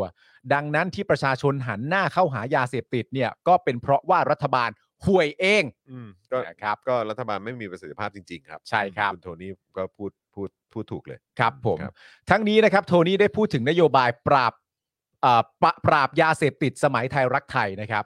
โดยช่วงหนึ่งในประเด็นนี้นะครับ ได้พูดถึงประเด็นการฆ่าตัดตอนนะครับว่า เมื่อตอนโดนปฏิวัติเนี่ยได้มีโวหารว่าเป็นการฆ่าตัดตอน 2,000 กว่าราย ซึ่งเป็นวาทกรรมคล้ายๆ กับผังล้มเจ้า ตอนนั้นทหารก็กลัวผมกลับเข้ามา สุดท้ายพอตั้งกรรมการสอบ ซึ่งมีอาจารย์คณิตณนคร ซึ่งตอนนั้นเนี่ยเขาก็ไม่ค่อยชอบเอ่อตอนนั้นเขาก็ไม่ค่อยชอบผม มานั่งเป็นประธาน พอสอบเสร็จเนี่ยปรากฏว่าไม่พบว่าผมสั่งค่าตัดตอนใครแม้แต่รายเดียวนะครับ คุณโทนี่เนี่ยบอกว่านะครับส่วนตัวเลข 2,000 รายเนี่ยเขาเอาตัวเลขมารวมๆกัน เอาตัวเลขคนตายผิดธรรมชาติที่ไม่เกี่ยวกับการปราบปรามยาเสพติดมารวมกัน แต่ตายจริง ๆ จากประเด็นเรื่องยาเสพติดเนี่ยอยู่ที่ 80 ราย ซึ่งผมไม่ได้สั่ง ในทางปฏิบัติเวลาตำรวจบุกจับเนี่ยมันก็ต้องมีการต่อสู้กันตำรวจยิงคนร้าย คนร้ายยิงตำรวจ มันก็เลยมีคนเสียชีวิต นี่เป็นการตายที่เกิดขึ้นในช่วงที่มีการปราบ หากรัฐบาลเอาจริง แน่นอนต้องมีการฆ่ากันบ้าง คนค้ายา คนค้ายาฆ่าคนค้ายา ยังดีกว่าให้คนค้ายาไปฆ่าคนอื่น เราไม่ได้ยุให้เขาฆ่า แต่ว่าเขาเอาตัวรอดจึงตัดตอนกันเอง เพราะกลัวโดนจับ ซึ่งเข้าใจว่า อ่า อันนี้ก็คือในระยะเวลา 3 เดือนนะ ใช่ อันนี้คือระยะเวลา 3 เดือนนะครั ใช่ คือตอนนั้นเอ่อรัฐบาลบอกว่า 3 เดือนต้องจบ เออ 3 เดือนต้องจบ ครับ ไม่ไม่คุกก็สุสาน ใช่ อืม นะครับคุณโทนี่นะครับยังยกตัวอย่างเพิ่มเติมนะครับ ว่าสมมุติว่าจับในกอได้ อืมซึ่งซึ่งอันเนี้ยอันเนี้ยผมรู้สึกว่า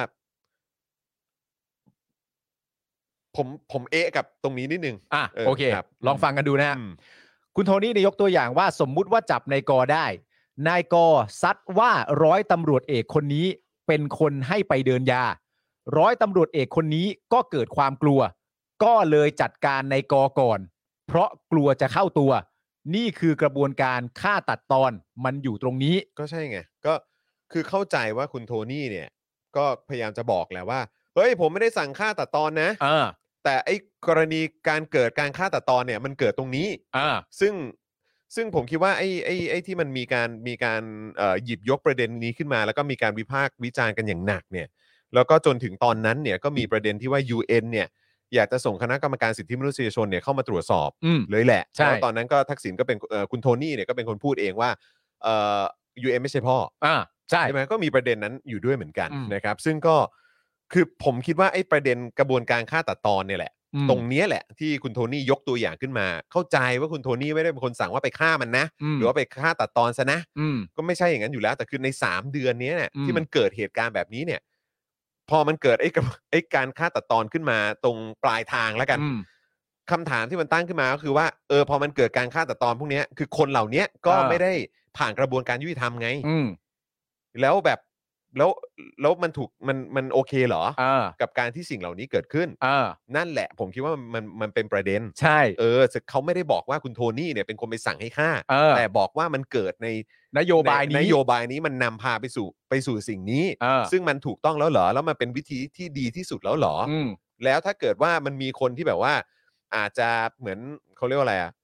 เออก็อย่างที่บอกเออถ้าใครดูเจอข่าวตื้นที่จะออนวันศุกร์นี้เนี่ย เราก็พูดถึงประเด็นของการที่ชื่อของคนที่จะอยู่ในแบล็คลิสต์เนี่ย อืม มันเกิดขึ้นได้เนี่ย อ่ามั มันก็เป็นวิธีการที่เราก็ตั้งคำถาม เออ เพราะว่ามีการเปิดให้คนในชุมชนหรืออะไรก็ตามเนี่ย เขียนชื่อกันได้เลย เออ ว่าสงสัยใคร อ่า หรือคิดว่าใครอ่ะเกี่ยวข้องกับยาเสพติด ในพื้นที่ในชุมชน แล้ว เนี้ ก็ ย ไปหย่อนกันได้เลย โดยที่ไม่รู้ว่าใครเป็นคนบอกหรืออะไรพวกนี้ด้วยไง เออ เออซึ่งเราก็บอกว่าเอ้ยวิธีการแบบนี้มันโอเคเหรอ อืม เออเพราะว่าคือมันกระบวนการมันอยู่ตรงไหน อืมรู้เข้าใจ แล้วเรายิ่งเรายิ่งมาแล้วพอเวลาผ่านไปอ่ะเรายิ่งพอมาเจอกรณีของแบบฟิลิปปินส์อ่ะ เออ ดูเตอร์เต้อ่ะ เออ ซึ่งตายไป 6,000 กว่าคน เอ นะฮะ อ มันก็นึกย้อนกลับไปไง เออ ว่าแบบเฮ้ยเออมันมันก็เคยเกิดเหตุการณ์ประมาณนี้ในบ้านเราเหมือนกันนะ เออ แล้วเราจะไม่พูดถึงเหตุการณ์เหล่านั้นน่ะมันก็ไม่ได้ไง ใช่ เออ แต่คือ รู้แหละครับ ก็คือไม่ได้บอกว่าคุณโทนี่สั่งให้ฆ่าตัดตอน ใช่ แต่คือคือประเด็นคือ ผมผมมีความรู้สึกว่าตัวคุณโทนี่เนี่ย อืม ได้ตอบคำถามนี้ อืม แต่ว่า ผมมีความรู้สึกว่าคุณโทนี่อ่ะ อืม ผมไม่แน่ผมไม่แน่ใจว่ามันสามารถจะใช้ว่าคุณโทนี่ตอบผิดประเด็นได้หรือเปล่า อืม เพราะมันก็อาจจะมีคนในโซเชียลจริง ๆ ที่อาจจะเข้าใจไปว่าคุณโทนี่เป็นคนออกคำสั่งว่าสงครามยาเสพติดครั้งนี้เนี่ย ให้ฆ่าตัดตอน คุณโทนี่เนี่ยสั่งออกมาจากปากตัวเองว่า เพื่อปราบปรามยาเสพติดครั้งนี้ได้ การฆ่าตัดตอนเนี่ยต้องทำเท่านั้น เอออื มันมันอาจจะมีชาวเน็ต อืม ที่เข้าใจแบบนี้จริง ๆ ก็ได้ อืม คุณโทนี่ก็เลยตอบประเด็นนี้ แต่ว่าในขณะ ให้เคลียร์ ให้เคลียร์ อืม แต่ในขณะเดียวกันเนี่ย อืม มันก็มีคนอีกตั้งเยอะแยะมากมายที่พูดในเน็ตในอะไรต่างๆกันานาเป็นการวิพากษ์วิจารณ์ว่า เขากำลังพูดเรื่องเชิงนโยบาย อืม ของเหตุการณ์ในครั้งนี้ อืม ซึ่งถ้าสมมติว่าเอาเชิงนโยบายจากเหตุการณ์ในครั้งนี้เนี่ย ตามคำตอบของคุณโทนี่เนี่ย มันก็จะเป็นลักษณะว่า คนค้ายาฆ่าคนค้ายายังดีกว่า ให้คนค้ายาไปฆ่าคนอื่น อ่ามาฆ่าประชาชนเล เอย อ แบบนี้ กับ อืม กับถ้าสมมติเป็นคำตอบเชิงนโยบายว่าแบบภายใต้นโยบายเนี่ยมันทำให้มีการฆ่าตัดตอนกันเกิดขึ้น อืม แปลว่าถ้าคุณโทนี่จะตอบในประเด็นนี้ ไม่ได้ตอบในประเด็นเรื่องประเด็นว่าคุณโทนี่สั่งการให้มีใครไปฆ่าตัดตอน อืม ผู้ค้ายาเสินหรือเปล่า ก็สรุปว่าคุณคำตอบของเรื่องว่าในเชิงนโยบายคุณโทนี่ตอบว่า คนค้ายาฆ่าคนค้ายายังดีกว่าคนค้ายาไปฆ่าคนอื่น อืม ใช่ไหม แค่สงสัยเฉย อืม ๆว่าใช่หรือเปล่า ก็นั่นแหละครับ มัน นะ ก็ ครับ คือ อะไรนะ นั่นก็จริงเพราะ over policy มันทำให้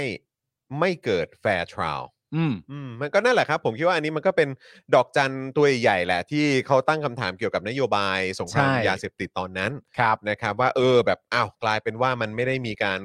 เขาเรียกอะไรอ่านำพาเข้าสู่กระบวนการยุติธรรม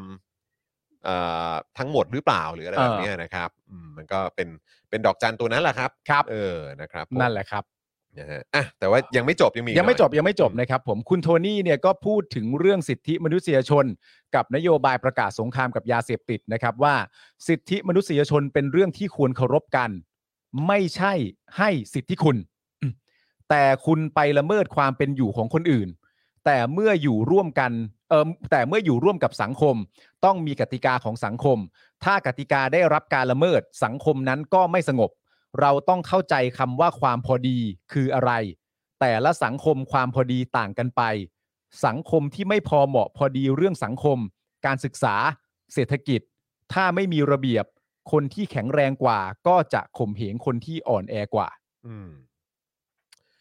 นะอันนี้ผมก็ไม่รู้นะ แต่แค่รู้สึกว่าเหมือนเวลาผ่านมาเอ่อจากที่คุณโทนี่แบบถูกรัฐประหารไป จน อืม คุณยิ่งรักษณ์ก็ถูกรัฐประหารไปด้วยเนี่ย แค่รู้สึกว่ามันอาจจะมีเติมเติมขึ้นมาอีกสักประโยคไหม เออ ว่ามันไม่ใช่แค่การละเมิดกติกาของสังคมเท่านั้น อืม นะครับ แต่มันก็อีกอย่างหนึ่งที่ต้องไม่ละต้องที่ต้องไม่ละเมิดด้วยเนี่ยก็คือละเมิดสิทธิมนุษยชนแหละ ครับ นะ นะฮะ นั่นนั่นแหละครับ คือผมมีความรู้สึกว่า คือใช่คุณโทนี่พูดได้ว่าเอออ ม แบบมันก็ต้องไม่ละเมิดกติกาของสังคมนะ ถ้าเกิด ใช่ ทำผิดก็ต้องรับผิดชอบหรืออะไรก็ว่าไปเอออันนี้ก็ก็เข้าใจแต่คืออีกมุมหนึ่งก็คือว่าแต่ในขณะเดียวกันก็ก็ไม่ไม่มันต้องไม่มีการละเมิดสิทธิมนุษยชนด้วย ซึ่งมันมันไม่น่าแปลกใจจนเกินไปใช่ไหมครับ ที่คนสามารถเคารพกติกา เคารพกฎหมาย รักษากฎหมาย โดยไม่ละเมิดสิทธิมนุษยชนให้ได้ด้วย และต้องเคารพสิทธิมนุษยชนด้วยไงอืม มันควรจะเป็นอย่างนั้นใช่ ซึ่ ไห ง มครับ ถ้าซึ่งถ้ามันถ้ามันถ้ามันไปคู่กันใช่ไหมฮะก็คือ เออ เรื่องของการไม่ละเมิดสิทธิมนุษยชนเคารพสิทธิมนุษยชนเคารพกฎกฎกติกาของสังคม คนออกกฎหมายก็เคารพเรื่องของการเอ่อไม่ละเมิดสิทธิด้วยอะไร อืม คือมันไปคู่กันไงก ใช่ ติ ครับ กากติกากับเอ่อเรื่องของสิทธิมนุษยชนมันก็ต้องไปคู่กันไงเออ ใช่ครับ ใช่ ก็เท่านั้นเองแต่แค่ ใช่ รู้สึกว่า ครับ ในประโยคเนี้ย เอ เอ อ อก็คือว่าต้องควรจะเสริมเข้าไปด้วยนะว่าเออก็ต้องไม่ละเมิดสิทธิมนุษยชนด้วย ครับ อืมเนาะ ใช่ครับครับ นั่นแหละครับ แค่นั้นแหละครับอืม มันต้องไปด้วยกันได้สิครับ ครับ นะครับ โดยช่วงท้ายของรายการนะครับ ก็มาถึงประเด็นของธรรมนัส โอ้โห อันนี้ก็หลายคนก็คงรออยู่นะครั ธรรมนัสนะครับ อืม โทนี่เนี่ยได้พูดถึงกระแสข่าวนะครับ ที่บอกว่ามีดีลลับดูไบในการดึงตัวธรรมนัส เข้าสังกัดพรรคเพื่อไทย มิ นะค ส รับ เตอร์ธรรมนัส มิสเตอร์ธรรมนัส มิสเตอร์ธรรมนัส นะครับผม ครับ ว่าเขาบอกว่ามีดีลกับดูไบไม่มีเลย เออ ผมจะไปยุ่งอะไรกับเขา อืม ไม่มีดีลแน่นอน ครับ ผมไม่มีหน้าที่ต้องไปดีลแต่ถามว่ารู้จักไหม รู้จักกันแน่นอน อืม เพราะเป็นคนเหนือเคยอยู่พักเพื่อไทยมาก่อน อืม เป็นนักเรียนเตรียมทหารรุ่นน้อง รู้จักกันดี ก็แค่นั้นส่วนเรื่องของทุกอย่างเป็นกระบวนการของพรรคเพื่อไทย อืม อ่าโอเค ครับ ก็คืออันนี้เป็นเรื่องของพรรคเพื่อไทยแล้วคุณโทนี่ไม่เกี่ยว ใช่ อืม แล้วการที่คุณโทนี่ปฏิเสธ ถ้าตามคำพูดนี้ก็คุณโทนี่ก็ไม่ได้ปฏิเสธ แทนพรรคเพื่อไทย อ่า ใช่ ก็ แต่ เป็ ว่าน กรณีถ้าบอกว่าเกี่ยวกับดูไบหรือเกี่ยวกับคุณโทนี่เนี่ยไม่เกี่ยวกัน ใช่ ไม่เกี่ยวเลย อันนี้เป็นเรื่อง ถ้าจะเป็นอะไรก็เป็นประเด็นของพรรคเพื่อไทยไป ส่วนถ้าคุณธรรมนัฐจะมาอยู่กับพรรคเพื่อไทยพรรคเพื่อไทยจะดึงตัวคุณธรรมนัฐมา ทั้งสองฝ่ายจะโอเคร่วมกัน นั่นก็เป็นกระบวนการของพรรค เป็นเรื่องของเขาอะ แต่ เรื่องของ ดิ พร ว รคอืม ส่วนตัว อืม ของโทนี่ กับธรรมนัตที่จะให้ธรรมนัตมาอยู่เพื่อไทยเนี่ย อืม ไม่มี อ่าคุณโทนี่บอกว่าไม่มี ครับ ผม นะครับ ครับ คุณโทนี่บอกว่านะครับ ผมเคยพูดว่าสิทธิ์เก่าพักไทยรักไทยทั้งหลายมีอยู่ในวงการการเมือง ถ้าคนไหนออกไปไม่เป็นปฏิปักษ์กับพักเพื่อไทย แล้วอยากกลับมาก็ไม่เห็นหน้าเสียหายอะไร นอกจากคนออกไปปฏิปักษ์กับพักก็อีกเรื่องหนึ่ง อืม ทีเนี้ยประเด็นที่สังคมเขาตั้งคำถามกันอะมาก ๆเลยอะก็คือว่าแต่ละคนน่ะทั้งตัวคุณโทนี่เองอะและทั้งตัวพักเพื่อไทยเองเนี่ย ตีความคำว่าปฏิปักษ์อะไว้ในมาตรฐานใด อืม อันเนี้ยคือสิ่งที่คนในสังคมเขาตั้งคำถายอาม ก แล้ว รู้ ก็ แห ส ละ งสัย อยากรู้แหละ อยากรู้ว่า ไอการ อ่ะ ไปปฏิบัตินี่มันเป็นลักษณะไหนเหรอ ลักษณะไหน เออ มาตรฐานยังไง แล้วใครเข้าข่ายว่าอุ้ยคนนี้เป็นปฏิบัติกับพรรคหรือเปล่า ใช่ อันเนี้ย อยากรู้เหมือนกันเนาะ แต่แต่ เอออ อย่างไรก็ดีคำว่าปฏิปักษ์ทั้งตัวที่คุณโทนี่พูดแล้วก็ทั้งตัวที่หมอชลนานพูดเมื่อวานเนี่ย อืม ย้ำอีกครั้งหนึ่งว่าใช้คำพูดว่าปฏิปักษ์ต่อพักนะ ต่อพักนะครับ อ่า ต่อพักนะฮะก็ ค ก็ รับ เท่าก็เท่าที่ฟังดูก็ค่อนข้างชัดเจนนะค ใช่ รับนะว่าว่าอ่าเน้นเน้นไปในเรื่องของการเป็นปฏิปักษ์ต่อพักนั่นเอง ใช่ นะครับ นะครับผม เพราะว่าสังคมก็ตั้งคำถามกันว่า เอ๊ะไม่แน่ใจว่าการเข้าร่วม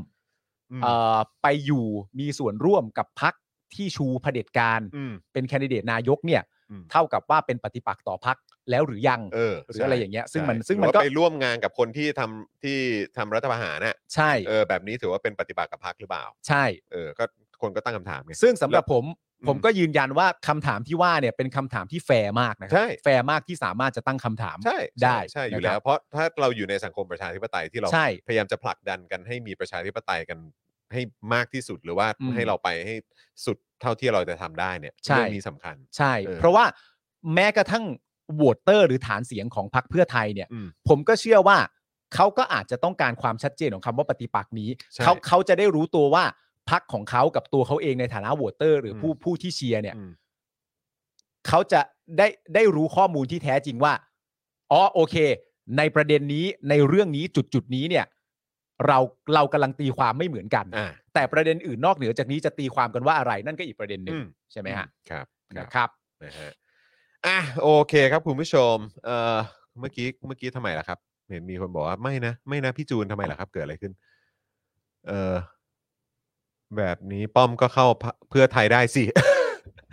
เพราะไม่ได้เป็นปฏิบัติกับพักเหรอครับ ก็เนี่ยแหละฮะ ผมก็ เออ ถึงได้บอกว่ามันมันแฟร์มาก คือคือคือผมคิดว่าคนก็เลยอยากรู้อะแหละ อืม เออนะครับว่าเออแบบสรุปเป็นปฏิบัติกับพักเนี่ยมันคือแบบไหนเนาะเออ ใช่ นะครับ แล้วประเด็นที่สำคัญสำหรับผมอะ่ะเวลาเวลาคำตอบเรื่องประเด็นพวกเนี้ย เวลาที่เขาอยากได้ได้คำตอบอะ่ะ อืม ถ้ามันจะแฟร์และเข้าใจตรงกันที่สุด โดยที่ไม่ต้องเดาต่อไปอย่างต่อเนื่อง อื อะ่ะ ม มันก็คงจะควรเป็นคำตอบจากพักกันแหละ อืม ใช่ไหมฮะ อืม เพราะว่าถ้าเป็นคำตอบจากกองเชียร์หรือหรือหรือฐานโหวตเตอร์ของพรรคเพื่อไทยเนี่ย มันก็จะได้คำตอบในแง่ของการอธิบายแทน อืม อธิบายเพื่อสร้างความเข้าใจว่า ในฐานะที่ฉันคุ้นชินกับพรรคเพื่อไทยเนี่ยคำพูดเหล่านี้ต้องหมายความว่าอย่างนั้นอย่างนี้แน่ อืม ๆ ซึ่งเราไม่แน่ใจว่ามันจริงสักกี่มากน้อย อืม สัก 70%ไหม80%ไหมหรืออะไรต่างๆนานาแต่ว่าถ้าได้คำตอบจากพรรคเองเลยเนี่ยทีเนี้ยก็จะเข้าใจตรงกัน ก็ใช่ ก็ จะ ถือว่าเป็น จะ เออใช่ จะ ร เคยเข้าใจ ร ผิด ตรงกัน จะเคยเข้าใจถูกกัน หรือ มา เข้าใจไปต่างๆ นานา ใช่ อืม ก็จะ ได้เข้า เข้า ใจ ใจตรงกัน นะ เอออะไรแบบ ครับ นี้ ผม แค่นั้นเองครับนะฮะอ่ะโอเคนะครับ อันนี้ก็คือการเอ่อร่วมเขาเรียกว่าอะไรการการพูดคุย ครับ นะฮะกับอ่าแฟนๆนะฮะ อืม ของทางคุณโทนี่นั่นเองได้ข่าวว่าคุณโทนี่เขามีการเขาเรียกว่าอะไรนะ เป็นแจกลายเซ็นข้ามข้ามประเทศด้วยนะ เหรอ เออ ที่เขาไปออกในงานสัปดาห์หนังสือป่ะหรืออะไร เออ ทุกอย่าง เออใช่เหมือนแบบว่าสามารถเซ็นจากเซ็นเซ็นจากดูไบอ่ะ ครับ เออจากที่พักอ่ะ อืม ที่ต่างประเทศอ่ะ แล้วมัน อ่า ก็จะส่งตรงมาที่ที่หน้าจอที่งานสัปดาห์หนังสือเลย ครับผม เออนะฮะ อ๋อแจ๋วมากๆเลย ครับผม งานหนังสือครั้งนี้เนี่ย ครับ มีจากพักการเมืองด้วยใช่ไหม ที่ไปตั้งบูธเหรอ ใช่ อ๋อเหรอ รู้สึก ด้วยเหอ มีทั้งของพักก้าวไกลและพักเพื่อไทยเลยนะ อ๋อก็ไปด้วยเหมือนกั และบูธ เหร อยู่ใกล้ๆกันด้วย อ๋ นะ อเหรอ ผมเห็นดูไลฟ์สดของก้าวไกลที่คุณไอติมพูดอยู่อะ อ๋อเหรอ นันนูนนี่อะไรเงี้ย อ๋อ ผมเกือบพิมพ์เข้าไปแล้วว่าไป J31 คุณไอติมจะทำอะไรก็แล้วแต่ อย่า ไปเยี่ยมคุณทอมของเราด้วย เออครับผม นะฮะ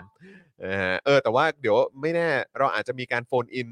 เอ่อครูทอมหรืออย่างนี้หน่อยเนาะ ต้องแล้วแหละแล้วผม เออ กับคุณนะก่อนที่คุณจะเดินทางไปนะเราควรจะนัดวันกันนะ คิดว่า หาเวคิดลาว่าคุณ ไป จะแวะเวียนไป นะครั หา บ แกเหมือนกันนะครับ จาก จากกลิดทอมทอมเป็นยังไงบ้างนะเออได้ข่าวว่าวุ่นเลยครับ เออ ได้ข่าวว่าวุ่นเลยครับ แต่ดีครับนะฮะวุ่นนี่แปลว่าต้องมีคนไปบุกที่เอ่อบูธเยอะค่าไปอุดหนุนกันเยอะแน่นอน อ่ายั ยังไงก็อย่าลืมแวะไปกันที่ J31 นะครับสำนัก ครับ พิมพ์ Avocado Books นั่นเองนะค ครั รับบ ไป ผม ทักทายครูทอมได้นะครับ แล้วก็ไปดูผลงานใหม่ๆ ของทาง Avocado Books ด้วยละกัน เออ นะ และมันมีประเด็นนี้ย้อนกลับมาเรื่องธรรมนัตกับเพื่อไทยได้ไหม อืม มันมีประเด็นเนี้ยที่ใช้กันเยอะมากเลยอะ อืม ซึ่งผมมีความรู้สึกแปลกใจมากว่า จะใช้ทำไมอ่ะ อืม ในฐานะที่คนเสพข่าวแล้วเขาก็วิเคราะห์มีกระแสข่าวอะไรต่างๆนานาแล้วเราก็วิเคราะห์นั่นนู่นนี่อะไรเงี้ย แต่ว่าผมมาเจอคำเถียง เยอะมาก ซึ่งผมไม่เข้าใจว่าเถียงกันทำไมคือเขายังไม่ได้มาเลย ให้เขามาก่อนแล้วค่อยพูด ซึ่งผมมางงว่าก่อนเขามา อืม เราไม่มีสิทธิ์ พูดถึงประเด็นนี้เหรอวะ ใช่แล้วอีกอย่างคือผมว่ามันก็น่าจะมีฐานเสียงของเพื่อไทยจำนวนไม่น้อยนะ เออ ที่เขาก็อยากจะแบบว่าเหมือน ได้ แบบ ยินความชัดเจนอ่ะ อืมหรือ ซึ่ง ว่า มัน แบบ เป็นคุณมากกว่าโทษนะ ใช่ไง สำหรับการที่เราจะถกเถียงเรื่องนี้อ่ะ อืม แล้วผมก็เลยไม่เข้าใจว่า การแย้งประเด็นว่า แล้วเขามาหรือยังล่ะ เขามาก่อนแล้วมึงค่อยพูด อย่าเดา อืม ผมก็เลยไม่เข้าใจว่า ว่า ไอ้นี่มัน ก็มันก็มันมีข่าวออกมาแล้วกูจะไม่พูดได้ไงอะ ใช่ ผมไม่เข้า เออ ผมก็แค่ไม่เข้าใจ เข้าใจปะเหมือนแบบ โอ้ย มีข่าวว่าจะรัฐประหาร โอ้ยรอให้รัฐประหารก่อนเถอะแล้วค่อยพูดเอ้า เออ ซึ่งมันย้อนกลับไปมันเหมือนประเด็นอะไรรู้ป่ะประเด็นที่ครูทอมอ่ะ อืม โดนทัวร์ลงอ่ะ อืม ตอนที่มีเอ่อคลับเฮาส์เอ่อของแคทอของคุณโทนี่ใหม่ๆอ่ะ อืม แล้วมันมีกระแสข่าวว่าคุณโทนี่จะกลับประเทศ อืม อะ่ะ ซึ่งทุกวันนี้ก็ยังมีกระแสข่าวว่าคุณโทนี่จะกลับประเทศอยู่เหมือนเดิม ใช่ แล้วเป็นคำพูดจากคุณโทนี่เองด้วย อืม แล้วครูทอมก็เคยโพสต์ว่า มันตอนนั้นมีประเด็นเรื่องนายกคนนอกอะไรต่างๆนานานี่ใช่ป่ะแล้วครูทอมก็เคยโพสต์ว่าคือถ้ากลับมาก็ต้องกลับมาอย่างถูกหลักการอะไรต่างๆนานานั่นนู่นนี่อะไรอย่างเงี้ย อ๋อมาเข้ารับกระบวนการยุติธรรมอะไรก็ว่าป หรืออะไรต่างๆนานาก็ว่ากันไป แล้วก็มีคนบอกกับครูทอมว่าเขาไม่ได้บอกซะหน่อยว่าเขาจะกลับมาเขายังไม่ได้พูดสักคำเลยว่าเขาจะกลับมานั่นนู่นนี่อะไรอย่างเงี้ยแล้วผมก็แบบ แล้วประโยคของครูทอมที่ตั้งคำถามเรื่องนี้ มันไปผิดยังไงวะ อืม เพราะว่าครูทอมตั้งคำถามว่า ถ้าเกิดว่าจะกลับมา แล้วทำไมถ้าตั้งคำถามว่าถ้าเกิดว่าจะกลับมาต้องมาถูกถกเถียงว่าเขายังไม่ได้กลับมาซะหน่อย แต่เขาแต่เขาก็พูดเองว่าเขาจะกลับไม่ใช่เหรอ นะตอนนั้นยังไม่ได้พูด อ๋อตอนนั้นยังไม่ได้พูด นะตอนนั้นมีกระแสเรื่องต่างๆ นานามา แต่ถึงกระนั้นผมก็แปลกใจอยู่ดีว่า มันเป็นการปิดกั้นพอสมควรนะ ๆอืม ไอ้ตักกะไอเดียง่าย ๆ แบบเนี้ยว่า รอให้เรื่องเหล่านั้นเกิดขึ้นก่อน รอให้เรื่องเหล่านี้เป็นจริงก่อน แล้วมึงค่อยมาพูด อืม ซึ่งแบบมันผมว่ามันแปลกอะแค่นั้นเองอะ ซึ่งงั้นก็ใช้ตรกกะแบบเดียวกันรอให้ฝนตกก่อนแล้วก็ค่อย เก็บผ้า เก็บผ้า อะไรอย่างเงี้ยเหรอ หรือว่าแบบ รอให้น้ำท่วมก่อนแล้วก็ค่อย ค่อยแก้ปัญหา เออ อืม ก็ คุณผู้ชมท่านใด ไม่ว่าจะเป็นแฟนคลับฝั่งไหนก็ตาม เคยมีใครมีความรู้สึกแบบที่ผมพูดไปไหมฮะ ว่าอย่าเพิ่งเดาได้ไหมรอให้เขากลับมาก่อนแล้วค่อยมาว่ากันอีกที หรือว่ารอให้เขามาร่วมพักกันจริง ๆ ก่อน แล้วค่อยแบบ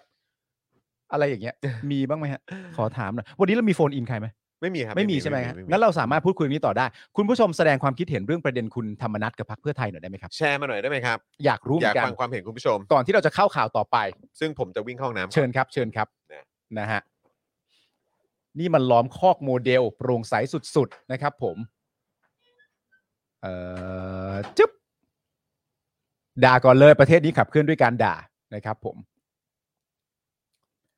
เป็นอย่างไรกันบ้างนะครับ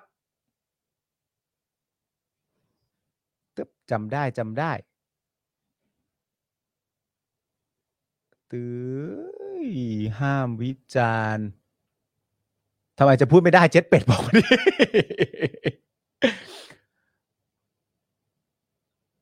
ช่วยกันด่า ประชาธิปไตยทำไมวิจารณ์ไม่ได้นะครับผม อ่าโอเค ถามซ้ำๆนะฮะ รบกวนถามวันที่ครูทอมจะเข้าบูธหน่อยได้เลยครับ ผมเดี๋ยวถามให้นะครับอืดตึ๊ดตึ๊ดตึ๊ดตึ๊ดรักกันตีกันตลอดนั่นนู่นนี่นะครับ เพื่อไทยก้าวไกลเสรีรวมไทยหรือใครเอามาแมลงสาบหนูแป้ง ลูกน้องตู่เข้าพักเราไม่เลือก ถ้าไม่มีก็งดออกเสียงคุณโซฮอตนะครับผม เอ่อมีอะไรสำนักพิมพ์ Avocado Books นะครับผมมีครับ ชื่อตู่แน่ๆจากกิจทอมมีหมดเลยนะครับผมแล้วแรมโบ้ละกลับได้ไหมนะครับผมได้แต่คิดแล้วก็สงสัย โอเคครับผมโคตรพระเอก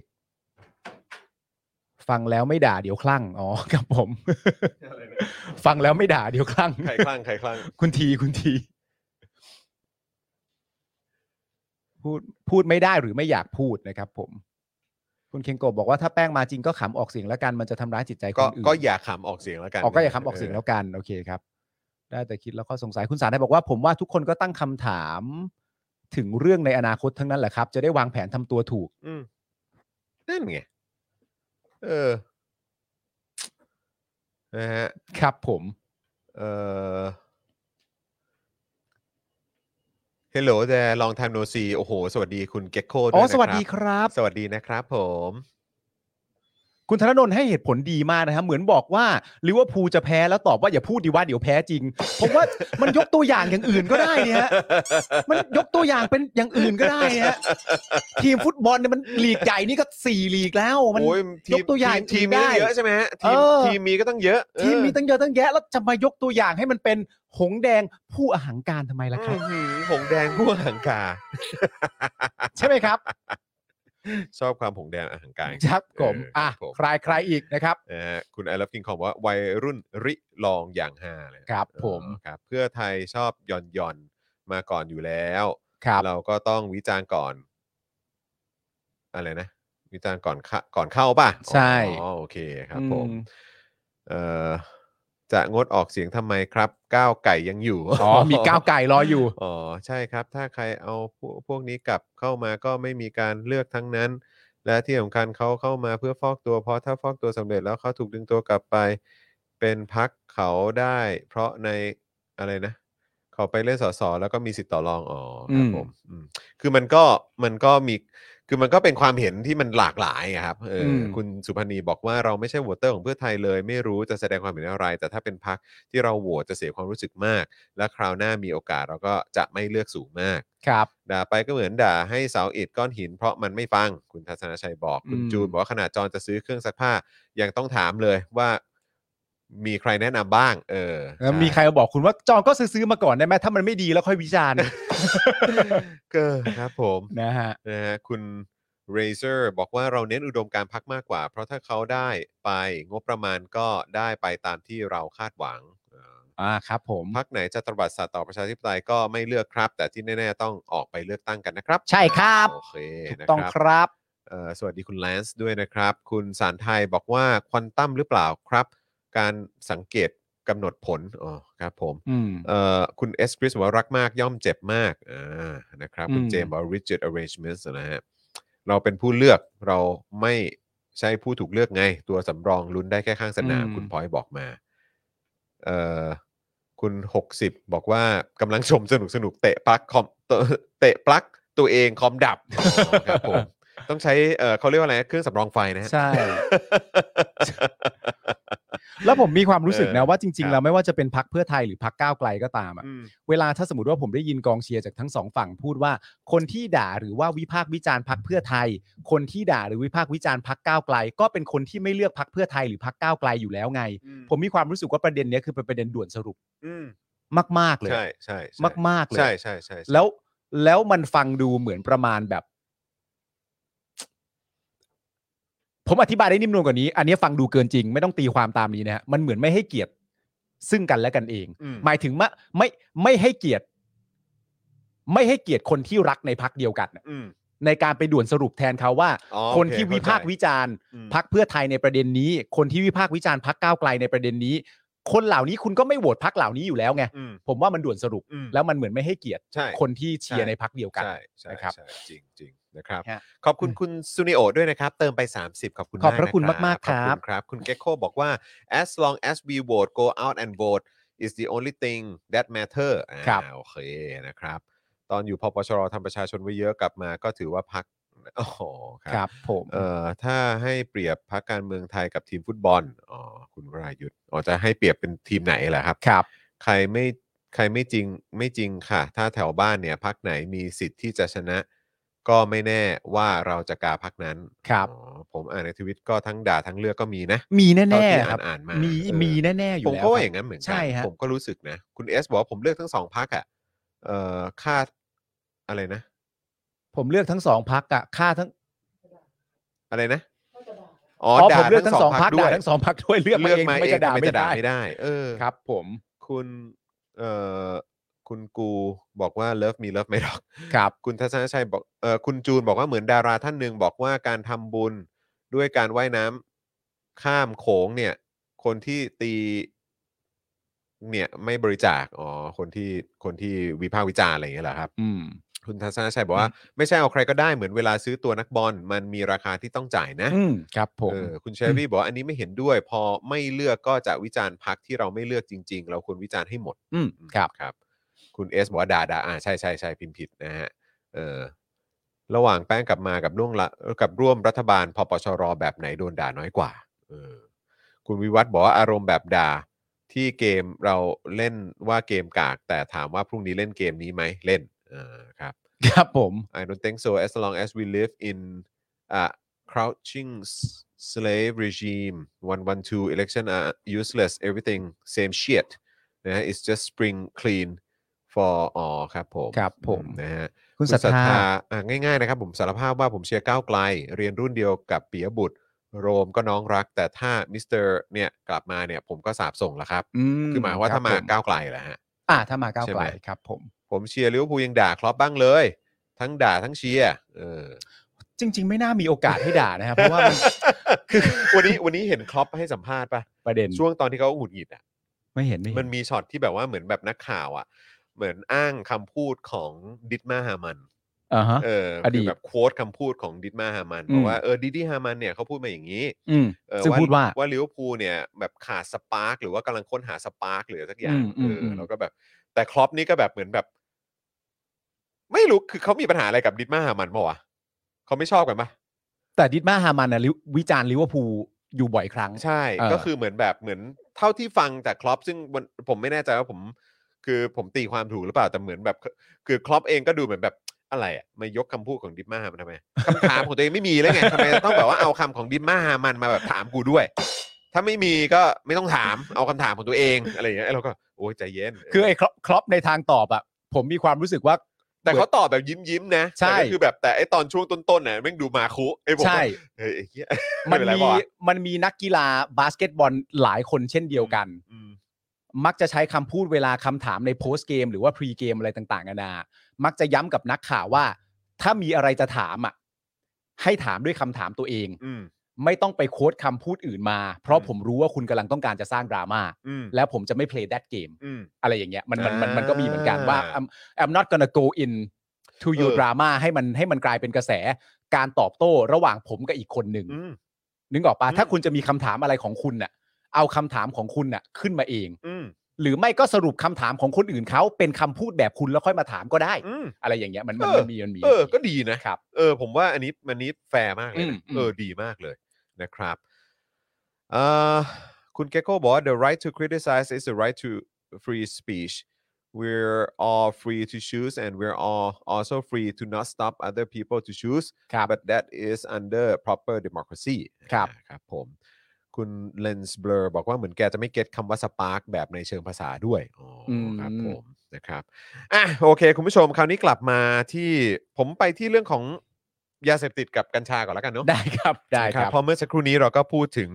ไมันจะเป็นมันคือแป้งเอ่อมันจะเป็นเอ่อเรื่องของการกราดยิงนะครับ หรือว่าเรื่องของยาเสพติดแล้วก็ตำรวจอะไรแบบ ครับ นี้ก็งั้นต่อเนื่องกันเรื่องนี้ด้วยละกัน อืม นะครับ วันนี้นะครับเอ่ออนุทินชาญวีรกูลนะครับรัฐมนตรีสาธารณสุขเนี่ยให้สัมภาษณ์ก่อนร่วมประชุม เพื่อกำหนดมาตรการเร่งด่วนในการแก้ไขปัญหายาเสพติดและอาวุธปืน ครับ ว่ากระทรวงสาธารณสุขเป็นฝ่ายสนับสนุนอยู่แล้ว อืม โดยมีกรมการแพทย์และสถาบันธัญลักษณ์ เป็นแม่ข่ายบำบัดผู้ป่วยยาเสพติด รวมทั้งโรงพยาบาลแต่ละแห่งเนี่ยได้รับการวางตัวเตรียมพร้อม รับรักษาผู้ป่วยยาเสพติด หากผู้เสพมีอาการมากจะรักษาทางการแพทย์ โดยส่งมาตามสถานพยาบาลที่เกี่ยวข้องโดยตรง เพื่อเข้ารับการบำบัดยาเสพติด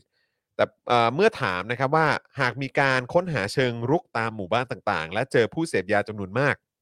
กระทรวงสาธารณสุขจะรองรับได้หรือไม่ อืม คุณอนุทินก็บอกว่าอาการของผู้ป่วยแต่ละคนเนี่ยมันแตกต่างกัน ครับ ถ้าเบา ๆ จะบำบัดรักษาทำความเข้าใจและให้ความรู้ แต่ถ้าเกิดอาการหนักก็ต้องเข้ารับการรักษากับทางหมอหรือ ค ว่า รับ แพทย์นั่นแหละ ซึ่งกระทรวงสาธารณสุขก็เป็นผู้สนับสนุนอยู่แล้ว ครับ นะแต่เมื่อถามว่าหลังเกิดเหตุการณ์ดังกล่าวเนี่ยจะทบทวนพรบกัญชากัญชง หรือนโยบายกัญชาเสรีหรือไม่ อืม อืม อื นะฮะ ม คุณอนุทินครับก็ตอบว่า เรื่องยาบ้ายาเสพติด ยืนยันว่าวันนี้กัญชาไม่ใช่ยาเสพติด ครับ ก็เอ่อตามกฎหมายใช่ไหมฮะเพราะพอดีมันเป็นเสรีแล้วใช่ไหมครับ ครับผม หลังจากปปสเห็นชอบถอดกัญชาออกจากบัญชียาเสพติดประเภทที่ 5 แล้วดังนั้นขออย่าไปผูกกันมันคนละเรื่องกัน แต่คือประเด็นเนี่ยก็คือคนถามเขาสื่อเขา คุณปาล์มช่วยอธิบายหน่อยสิ คืออย่างนี้ครับ คุณอนุทินครับ โอ้ย คือผู้ถามเนี่ยนะครับ เขาไม่ได้ต้องการคำตอบ ลักษณะที่บอกว่า คือเขากำลังพูดเรื่องยาเสพติดนะฮะ เดี๋ยวใจเย็นนะฮะใจเย็นคุณจรใจเย็นนะฮะ ใจเย็นคุณจรใจเย็นนะครับใจเย็นนะครับ คืออย่างนี้ฮะผู้ถามหรือว่าสื่อเนี่ยนะครับเขาพยายามที่จะตั้งคำถาม เรื่องประเด็นเกี่ยวกับยาเสพติดนะครับ ผม และเขาถามโยนไปโยงไปถึงผลของยาเสพติด ซึ่งคุณอนุทินจะเรียกมันว่ายาเสพติด หรือไม่ใช่ยาเสพติดก็แล้วแต่ตามที่กฎหมายมันบอก อืม แต่ว่าเขาถามประเด็นเรื่องกัญชาครับ กัญชาที่ส่งผลนะครับ การเสพกัญชาที่ส่งผลนะครับทำให้สมมติว่ามีข่าวออกมาเรื่องมีเด็กนักเรียนมีอะไรต่างๆ นานานั่นนู่นนี่ที่มันเกิดขึ้น ในสังคมณตอนนี้ที่เกิดขึ้นนะครับ แล้วคุณอนุทินตอบประเด็นนี้ก็คือว่า เหมือนอนุทินต้องการจะตอบว่า พูดอะไรก็พูดไปไม่ต้องพูดเรื่องกัญชา คือมันคือเหมือนอารมณ์ว่ามันไม่เกี่ยวกันแล้ว ครับ ซึ่งแบบ คือ ก็เอาไงดีอ่ะก็คือเมื่อต้นปีใช่ไหมเมื่อต้นปีเนี่ย กัญชาก็ยังเป็นยาเสพติดอยู่ไง เออครับ อย่าอย่าไปพูด เออ เออ อ่ะส่วนความคืบหน้าเรื่องพรบกัญชานะครับ เอาตรงๆก็คือกฎหมายลูกที่จะออกมาควบคุมมาแหละ ครับ นะครับ เมื่อวานนี้เนี่ยสุประชัยใจสมุทรก็อัปเดตว่าได้ส่งพรบกัญชากัญชงให้ประธานสภา เพื่อให้บรรจุเข้าระเบียบวาระให้ทันเดือน พฤศจิกายนที่จะเปิดสมัยประชุมแล้ว โดยบอกว่าได้มีการทำหนังสือไปถึงหัวหน้าพักเพื่อไทยและหัวหน้าพักประชาธิปัตย์ว่า ขอให้ส่งความคิดเห็นข้อห่วงใย มายังกมท เพื่อจะได้พิจารณากัน และทั้งสองพักก็ได้ส่งความเห็นกลับเข้ามา แต่ไม่ใช่แต่ไม่ใช่ความเห็นใหม่ ที่กมท ไม่ได้แสดงความคิดเห็น หรือไม่ได้มีการพิจารณากัน โดยสุประชัยเนี่ยก็ยังบอกด้วยนะครับว่าอยากจะขอร้องว่าอย่าทำเรื่องนี้เป็นเรื่องการเมือง เอาอีกแล้ว โอ้ยเป็นคำพูดที่ไม่ได้ประโยชน์อะไรขึ้นมานะครับ เอาอีกแล้ว จริง ๆ นะอันนี่ผมพูดตรงๆ คือเป็นคำพูดที่ไม่ได้ประโยชน์อะไรขึ้นมา อืม เพราะเรื่องนี้เป็นผลประโยชน์ของบ้านเมือง อันนี้ก็รู้สึกว่าก็พูดแบบเหมารวมอีกนะ ว่าเป็นผลประโยชน์ของบ้านเมืองเพราะผมมีความรู้สึกว่า มันเป็นผลประโยชน์ของของบางกลุ่ม เท่านั้นนะ อืม นะครับ ขอให้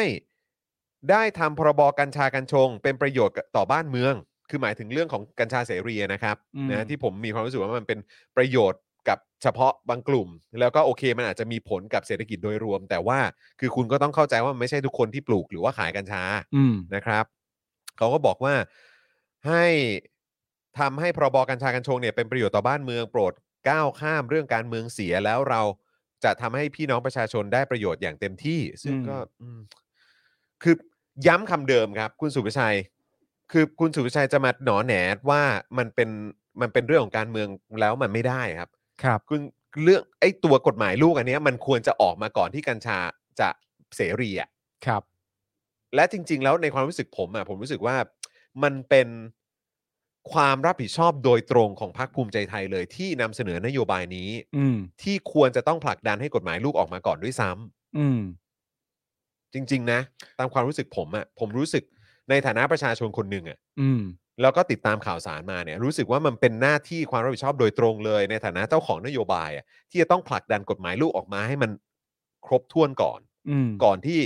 ไอการปล่อยเสรีกัญชามันจะเกิดขึ้น อันนี้อันนี้เบสิกพื้นฐานมาก แล้วผมว่านะ ไปถามแบบทำทำโพลหรือทำประชามติอะ อืม ว่าจริง ๆ แล้วอะไรมันควรจะมาก่อนกันอะผมว่าประชาชนก็น่าจะมีความรู้สึกเห็นพ้องต้องกันว่า กฎหมายควบคุมอะควรจะออกมาก่อน ใช่ จริง ๆ ไปทำสำรวจกับที่ไหนก็ตามอะ จะประเทศไทยหรือต่างประเทศอะทุกคนก็ต้องมองเห็น อืม ไปในทางเดียวกันหรือเปล่า เพราะมันสมเหตุสมผลกว่าหรือเปล่าที่กฎหมายควบคุม มันควรจะออกมาก่อน อืม เออ คือจริงๆอ่ะผมมีความรู้สึกว่าถ้าทำโพลขึ้นมาได้ สมมุติว่ามีใครอยากทำเนี่ยทำขึ้นมาเล่นๆเลยนะฮะช้อยมีสามข้อหนึ่งกฎหมายควบคุมออกมาก่อน อืม สองเห็นด้วยที่จะให้กฎหมายควบคุมออกทีหลัง กับอีกข้อหนึ่งไม่แคร์ออกยังไงมาก็ได้ จริง ๆ เนี่ย ถามแบบนี้ได้เลย อย่าง สาม นี้เลย ข้อ ก็ได้ครับ สามข้อเลย มีช้อยมีช้อยไม่แคร์ให้ด้วยอ่ะ ซึ่งผมว่า ยังไงใครก็ตอบตรงกันฮะ ใช่เพราะผมเห็นด้วยกับที่คุณกรณ์วิทย์พูดนะ มันเหมือนแบบพอมาตอนเนี้ยมันก็เหมือนหักคอสภาหรือเปล่า ใช่ ว่าแบบเฮ้ยรับดิถ้ามันเกิดไม่รับเนี่ย เออแล้วแล้วเราจะเดินหน้ากันยังไง ซึ่งแบบมันประเด็นมันก็คือว่าจริงๆไอ้ตัวกฎหมายเนี้ยมันควรจะถูกถกเถียง ควรจะให้มันผ่านหรืออะไรก็ตามเนี่ย มาก่อนที่ตัวเสรีกัญชาเนี่ยมันจะถูกปล่อยเสรีด้วยซ้ำแค่นั้ ใช่ นเลย แล้วพอคุณจะมาบอกว่าตอนนี้มันเป็นเกมการเมืองอะถึงมันเป็นเกมการเมืองอะมันก็เป็นเกมการเมืองที่คุณปล่อย ให้มันให้มันดำเนินมาถึงจุดนี้เอง ไม่คือคำถามจริง ๆ คือเป็นเกมการเมืองแล้วมันทำไมอะฮะ ก็ผมก็รู้สึกอย่างนั้น คือถ้าเกิดว่าคุณจะดันทุรังแล้วผลักดันบอกว่ามันเป็นเกมการเมืองเนี่ยอ่ะงั้นเราก็มาคุยกันว่าเกมการเมืองนี้เนี่ยจริง ๆ คุณคุมได้ตั้งแต่แรกนะ อืม ด้วยการทำให้กฎหมายลูกเนี่ย มันออกมาก่อน มีการควบคุมที่รัดกุม เคลียร์ทุกฝ่ายแบบว่า จบหมดแล้วเคลียร์ อืม ไม่มีปัญหาไม่มีอะไรกัน อืม แล้วก็โหวตให้มันผ่านไป แล้วหลังจากนั้นก็มาโหวตเรื่องของการปล่อยเสรีกัญชากันอีกทีอะไรอย่างเงี้ยคือมันก็จบไงคือมันเป็นเกมที่คุณเนี่ยกำหนดแทบจะกำหนดได้ด้วยเหมือน คือมีส่วนร่วมในการกำหนดได้ด้วยอ่ะ ก็ใช่ฮะ ใช่ไง แต่ว่ามันไม่ได้ซับซ้อนขนาดนั้น เอ นะครับ อมันมันไม่ซับซ้อนครับ เออ จริงๆ แต่นี่เรากำลังเห็นภาพชัดเจนอยู่ว่าคุณกำลังผลักดันให้มันดราม่ามันไปทางไหนไง คุณซอสบอกเกมการเมืองมันก็ถูกต้อง คืออ ม มันมันเป็นเรื่องที่น่าแปลกว่าในยุคนี้สมัยนี้แล้วเนี่ย อืม ยังมีใครสามารถจะแอบอยู่เบื้องหลังวาทกรรมนี้ได้อยู่อะ อืม ว่าแบบ อ๋อ ที่เขาเป็นอย่างนี้ที่จะมีการเปลี่ยนที่ประชาชนเห็นอย่างนี้นั่นนู่นนี่ ทั้งหมดมันเป็นเกมการเมืองครับ แต่แล้วหลักแล้วตัวตัวหลักฐานคลิปอะไรต่างๆนานาที่มันเกิดขึ้นที่เห็นเด็กเสพ หรืออะไรต่างๆนานานั่นนู่นนี่ แล้วมันมันมันทำให้เกมการเมืองที่คุณอ้างมันทำให้หลักฐานตรงนี้หายไปยังไงอะ อืมแล้วคือแล้วคือการที่คุณการที่คุณบอกว่าเฮ้ยไอ้พวกกรณีที่เด็กเสพหรือว่ามีภาพขายอะไรกันแบบไม่ถูกต้องตามกฎกติกาอะไรอย่างเงี้ยแล้วคุณบอกว่าไม่รู้ คือเราเราได้ดำเนินคือเรื่องเรื่องฝั่งเราอ่ะ มันเคลียร์แล้วเพราะจริง ๆ มันมีเหมือนกฎสาธารณสุขอะไรออกมาด้วยนะ อืม ในการควบคุมอะไรประมาณเนี้ยแต่มันก็ชัดเจนไงเพราะมันควบคุมได้ไม่มีประสิทธิภาพไง ใช่ แต่คุณก็โยนไปเลยว่าให้เป็นหน้าที่ของตำรวจใช่ไหม เอออะไรอย่างเงี้ คุณ ย ก็บอกไป ซึ่งมันไม่แฟร์ไงแล้วมัน อืม ก็ไม่ถูกต้องไงแล้วพอมันมีปัญหาขึ้นมาแบบนี้คุณมาพูดแบบเนี้ยคือจะให้เราคิดยังไงแล้วใช่ไหมคุณสุภชัยกล่าวทิ้งท้ายนะครับว่าขณะนี้โจไบเดนได้ใช้อำนาจของประธานาธิบดีออกนิรโทษกรรมสำหรับผู้ต้องขังคดีกัญชา นี่แปลว่าทิศทางของโลกกำลังมุ่งไปในทิศทางเดียวกัน แต่ทำไมเราจะปล่อยปละละเลย ทั้งๆทที่เรามีความพร้อมอยู่แล้ว มีภูมิประเทศที่พร้อมเพรียง มีผู้ที่มีความเข้าใจรู้เรื่องกัญชาในการปลูกกัญชาได้ไม่น้อย และข้อสำคัญคือวันนี้เรามีกฎหมายที่พร้อมจะเสนอ ยิ่งเร็วที่สุด โอกาสที่จะได้ประโยชน์จากกัญชากว่าประเทศอื่นจะมาถึงเรา เพราะฉะนั้นขอวิงวอนให้ร่วมกันผลักดันเรื่องนี้ให้สำเร็จด้วย ซึ่ง ผมไม่เห็นด้วยกับคำพูดของคุณสุประชัยแหละ เอา อื ต ม รงๆก็คือพูดตรงนี้ก็คือว่า ถ้าคุณให้กฎหมายควบคุมออกมาก่อนตั้งแต่แรกคุณจะมาอ้างโจไบเดนคุณจะมาอ้างอเมริกา คุณจะมาอ้างความสามารถของประชาชนน่ะ คือมันไม่ได้มันไม่ได้ส่งเสริม ความชอบธรรมหรือความถูกต้องหรือความคิดเห็นของคุณสุประชัยสักเท่าไหร่นะ ผมมีความรู้สึกว่าท้ายที่สุดแล้วประเด็นก็คือว่ากฎหมายลูกควรจะออกมาก่อนตั้งแต่ต้น นั่นแหละครับ จริง ๆสำหรับผม อืม ผมมีความรู้ มัน สึก ไม่ ว่า มีอะไรมากไปกว่านั้นแล้วแหละ เราเราไม่สเราไม่สามารถอ้างประเทศอื่น ๆขึ้นมาได้อะครับ โดยไม่ได้ดูบริบทของประเทศนั้น และดูบริบทของประเทศตัวเองนะครับ ใช่ ทั้งทั้งที่ประเทศไทยของเราเนี่ย มีคนกลุ่มหนึ่งนะครับ ที่ชอบบอกว่าประเทศไทยในน้ำมีปลาในนามีข้าวและประเทศเรายูนิคเป็นของตัวเอง ครับ แต่พอมาเป็นประเด็นอย่างเงี้ย คุณสามารถจะอ้างประเทศอื่นขึ้นมา โดยไม่สนใจบริบทของประเทศ ในแง่ของเชิงนโยบาย การออกกฎหมายลูก การออกกฎหมายควบคุมอะไรต่างๆนานาก็คืออ้างไปเลยว่า ที่สหรัฐอเมริกาจะทำแบบนี้อยู่นี่ไง อย่างนี้เลยเหรอฮะ มันดูแบบ มัน ดู คือมันไปอย่างนี้เลยเหรอฮะ มันดูไม่มีชั้นเชิงไงไม่รู้นะ ไม่รู้เหมือนกัน เออ ก็คือเหมือนแบบฟังสิเนี่ยดูสิดูนั่นดิอะไรอย่างเงี้ย อ่า เออ ซึ่งจริง ๆ มันเหมือนประเด็นเรื่องอะไรรู้ป่ะประเด็นเรื่องที่เขาชอบเข้าใจผิดเรื่องประเด็นการเปิดประเทศอะ อืม ณช่วงหนึ่งประเด็นเรื่องการเปิดประเทศอะ อืม ที่ชอบบอกว่า เปิดก็บนปิดก็บนอะไรต่างๆนานาและทีนี้ก็เริ่มเทียบเคียงและประเทศนั้นเปิดแล้วประเทศนี้เปิดแล้วประเทศนั้นเปิดแล้วนั่นนู่นนี่ ซึ่งคนในสังคมเขาก็บอกว่า เขาไม่มีใครมีปัญหากับการเปิดประเทศ เขาไม่ได้มีใครมีปัญหากับการไม่อยากให้ประเทศมันเปิด เขาก็อยากเปิดแหละ แต่คำทะคำตอบที่เขาอยากได้ที่ให้เกิดขึ้นกับประเทศก็คือว่าเขาต้องการให้ประเทศมันถูกเพรพ อืม เพื่อพร้อมสำหรับการเปิดอย่างปลอดภัย อืม แต่คุณก็จะมาจับประเด็นแค่ตรงว่า โอ้ยประเทศอื่นเขาก็เปิดแล้ว อืม มันก็ถึงเวลาเทียบเคียงที่เราก็ต้องเปิดแล้วบ้างสิ อืม โจไบเดนกำลังจะทำแบบนี้ไทยเราก็ต้องทำแบบนั้นบ้าง ซึ่งเหล่านี้มันเป็นการอ้างที่ผิดประเด็น คือคุณน่ะ ไปเคลมเอาเขามาเป็นตัวอย่างอะไม่ได้ ไม่ได้ครับ นะ ไม่เอานะ เน่เอานะ มันดูแบบ มันดูไม่มีชั้นเชิงจริงๆนะ อันนี้ ครับ อันนี้ seriously นะอืมนะครับอ่ามีข้อมูลเพิ่มเติมนิดนึงครับ เกี่ยวกับการนิรโทษกรรมเรื่องกัญชาของโจไบเดนเนี่ย คือนิรโทษกรรมแก่ประชาชนทุกคน ที่ถูกตัดสินโทษตามกฎหมายรัฐบาลกลาง ในข้อหาครอบครองกัญชาจำนวนเล็กน้อยเพื่อใช้เสพ ไม่ได้มีเจตนาจำหน่าย อย่างไรก็ตามคำสั่งดังกล่าวจะมีผลต่อผู้ต้องหาประมาณ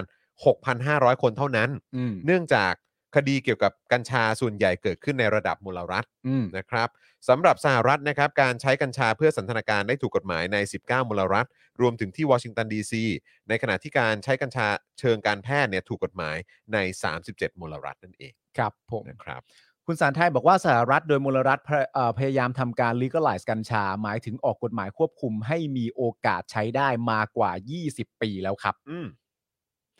อันนี้คุณสารไทยพูดหรือคุณสุภชัยพูดนะเพราะว่าผม ผมไม่เห็นคุณสุภชัยพูดประเด็นนั่นแหละครับ เออนะฮะคือต้องเข้าใจนะ ว่าเราอยู่ในสังคมที่ตอนนี้มันตรวจสอบข้อมูล แล้วมันมี ใช่ ตัวเลขมันมีสถิติ มันมีหลักฐานมันมีสิ่งที่เปรียบเทียบได้ มันมีสิ่งที่อ้างอิงได้ ใช่ นะครับการที่จะแบบพูดไปแบบพูดพูดพูดไปอ่ะคืออ ม มันก็ทำได้แหละครับ แต่มันจะเป็นประโยชน์กับ มันจะไปเป็นประโยชน์ แล้วก็จะมาช่วยเสริมเครดิตความน่าเชื่อถือกับสิ่งที่คุณนำเสนอไปหรือเปล่าเนี่ยอันนั้นก็อีกเรื่องนะครับ มันเหมือนกับประเด็นหนึ่งคือประเด็นเรื่องอะไรรู้ป่ะ อืม ที่เคลมอ่ะ อืม ในการอภิปรายไม่ไว้วางใจว่าเราสามารถควบคุมและจัดการโควิดได้ดีมากอะโดยการยกตัวอย่างเปรียบเทียบว่าประเทศอังกฤษเนี่ยตรวจเจอผู้ติดเชื้อในแต่ละวันเยอะมากอะ อืม โดยไม่ได้บอกว่าประเทศอังกฤษตรวจเชิงรุกได้วันละกี่คนน่ะ ใช่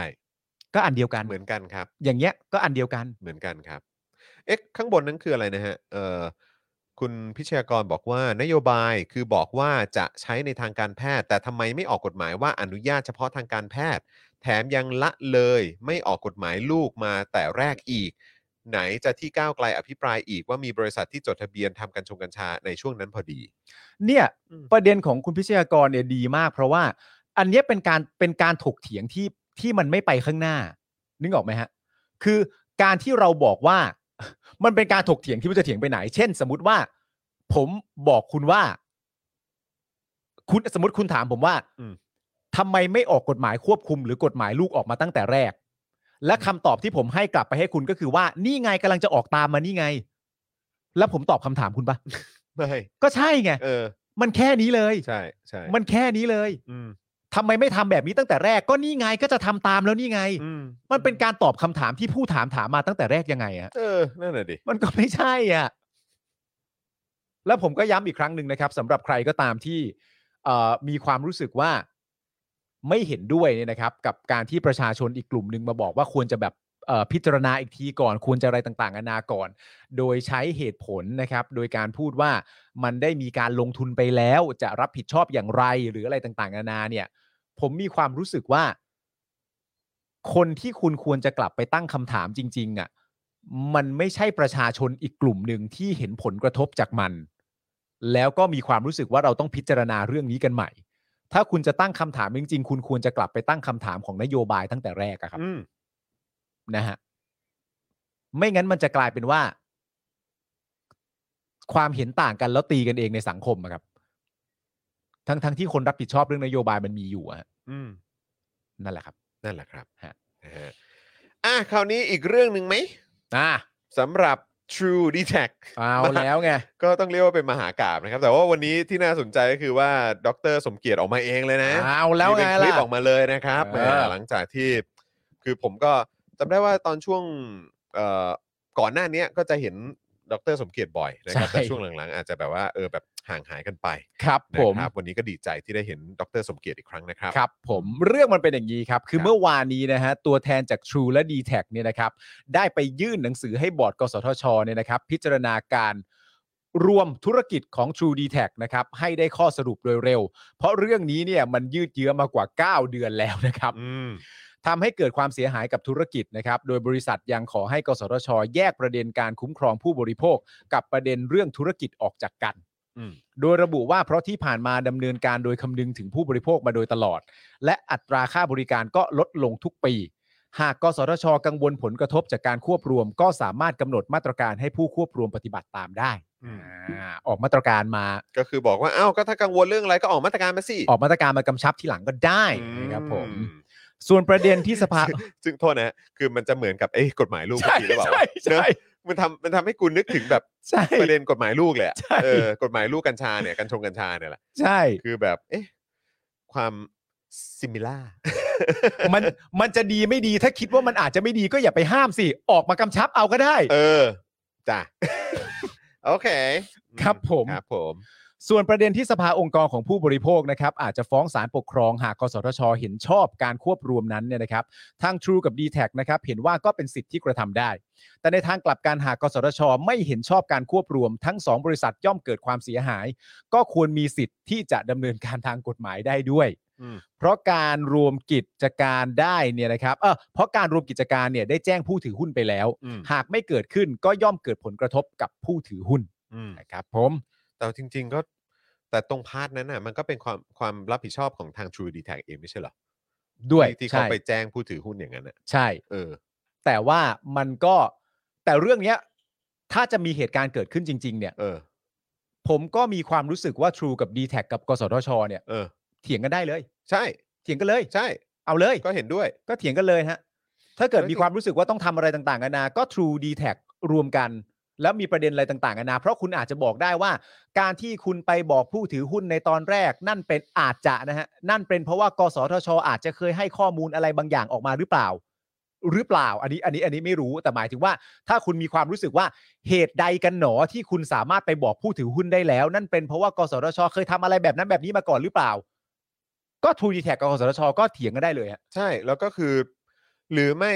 มันก็มาถึงจุดนะครับ ที่กสทชเองก็ต้องตัดสินแล้วว่ายังไง แล้วถ้าเกิดว่าเขาฟ้องกลับ เขาฟ้องแบบเรื่องของความเสียหายมาทางกสทช หรือคณะกรรมการเอ่อกสทชเนี่ยบอร์ดกสทชอะ อืม ก็ก็ก็มีหน้าที่ที่จะต้องไปต่อสู้กันในศาลไง ใช่ เออ มันก็แค่นั้นไง อืม ก็แค่แค่นั้นเลย เพราะคุณก็มารับหน้าที่ตรงจุดนี้แล้ว คุณก็ต้องรับผิดชอบตรงพาร์ทนี้ ครับ เออ ครับ ไง งับงับผม งับงับ ครับ นะครับงับงับงับ ครับ โดยเมื่อวานนี้นะครับ นอกจาก True แล้วก็ d t แทแล้วนะครับ ตัวแทนจากสภาองค์กรของผู้บริโภคก็ได้ไปยื่นหนังสือถึงกสทช เช่นเดียวกันครับ อืม เพื่อขอให้กสทชทำหน้าที่บนหลักนิติธรรม ไม่เอื้อกลุ่มทุน อืม ซึ่งตัวแทนจากสภาองค์กรผู้บริโภคเนี่ยนะครับ กล่าวว่าขอให้กสทช มั่นใจว่า ถ้าลงมติเพื่อประโยชน์สาธารณะ แล้วถูกเอกชนฟ้อง ทางสภาองค์กรของผู้บริโภคก็พร้อมสนับสนุนในขั้นตอนของศาลแต่หากผลลงมติดูแล้วเอื้อเอกชนมากกว่าสาธารณะ ทางสภาองค์กรผู้บริโภคก็ต้องฟ้องต่อศาลปกครองเช่นเดียวกัน อืม ครับผม ก็ถูกแล้ว ใช่ครับ ถูกแล้วนะครับ ถูกต้องครับ ขณะที่ในการประชุมบอร์ดกสทช วันนี้นะครับ ผลการประชุมออกมาคือ เอาแล้วคุณผู้ชม ฮะ ผลการประชุมออกมาแล้วนะครับ ออกมาเป็นที่เรียบร้อยนะครับ ก็คือ ครับ ยังไม่มีการลงมติกันในเรื่องการควบรวม True d t แทครับอ่า อืม ผลประชุมออกมาแล้วนะฮะ ว่ายังไม่มีนะครับผม ยังไม่มีการลงมติ ครับ ไม่ เออ แล้วคุณดูดิที่ ครับ ผ่านมา มติออกมาเป็น 3 2 ออกเป็น 3 2 เรื่องควบรวมไม่ควบรวมใช่ไหมว่าเรื่องว่าจะส่งให้ประวิทย์ไปบอกอะไรกิจ แต่ ฎี คือแบบเรื่องของการแบบต้องลงมติกันสักทีเรื่องเรื่องกรณีนี้เนี่ย ใช่ โอ้ยอะไรกันนักหนา คุณ หรือว่ายังไงหรือว่าจะอยู่ใน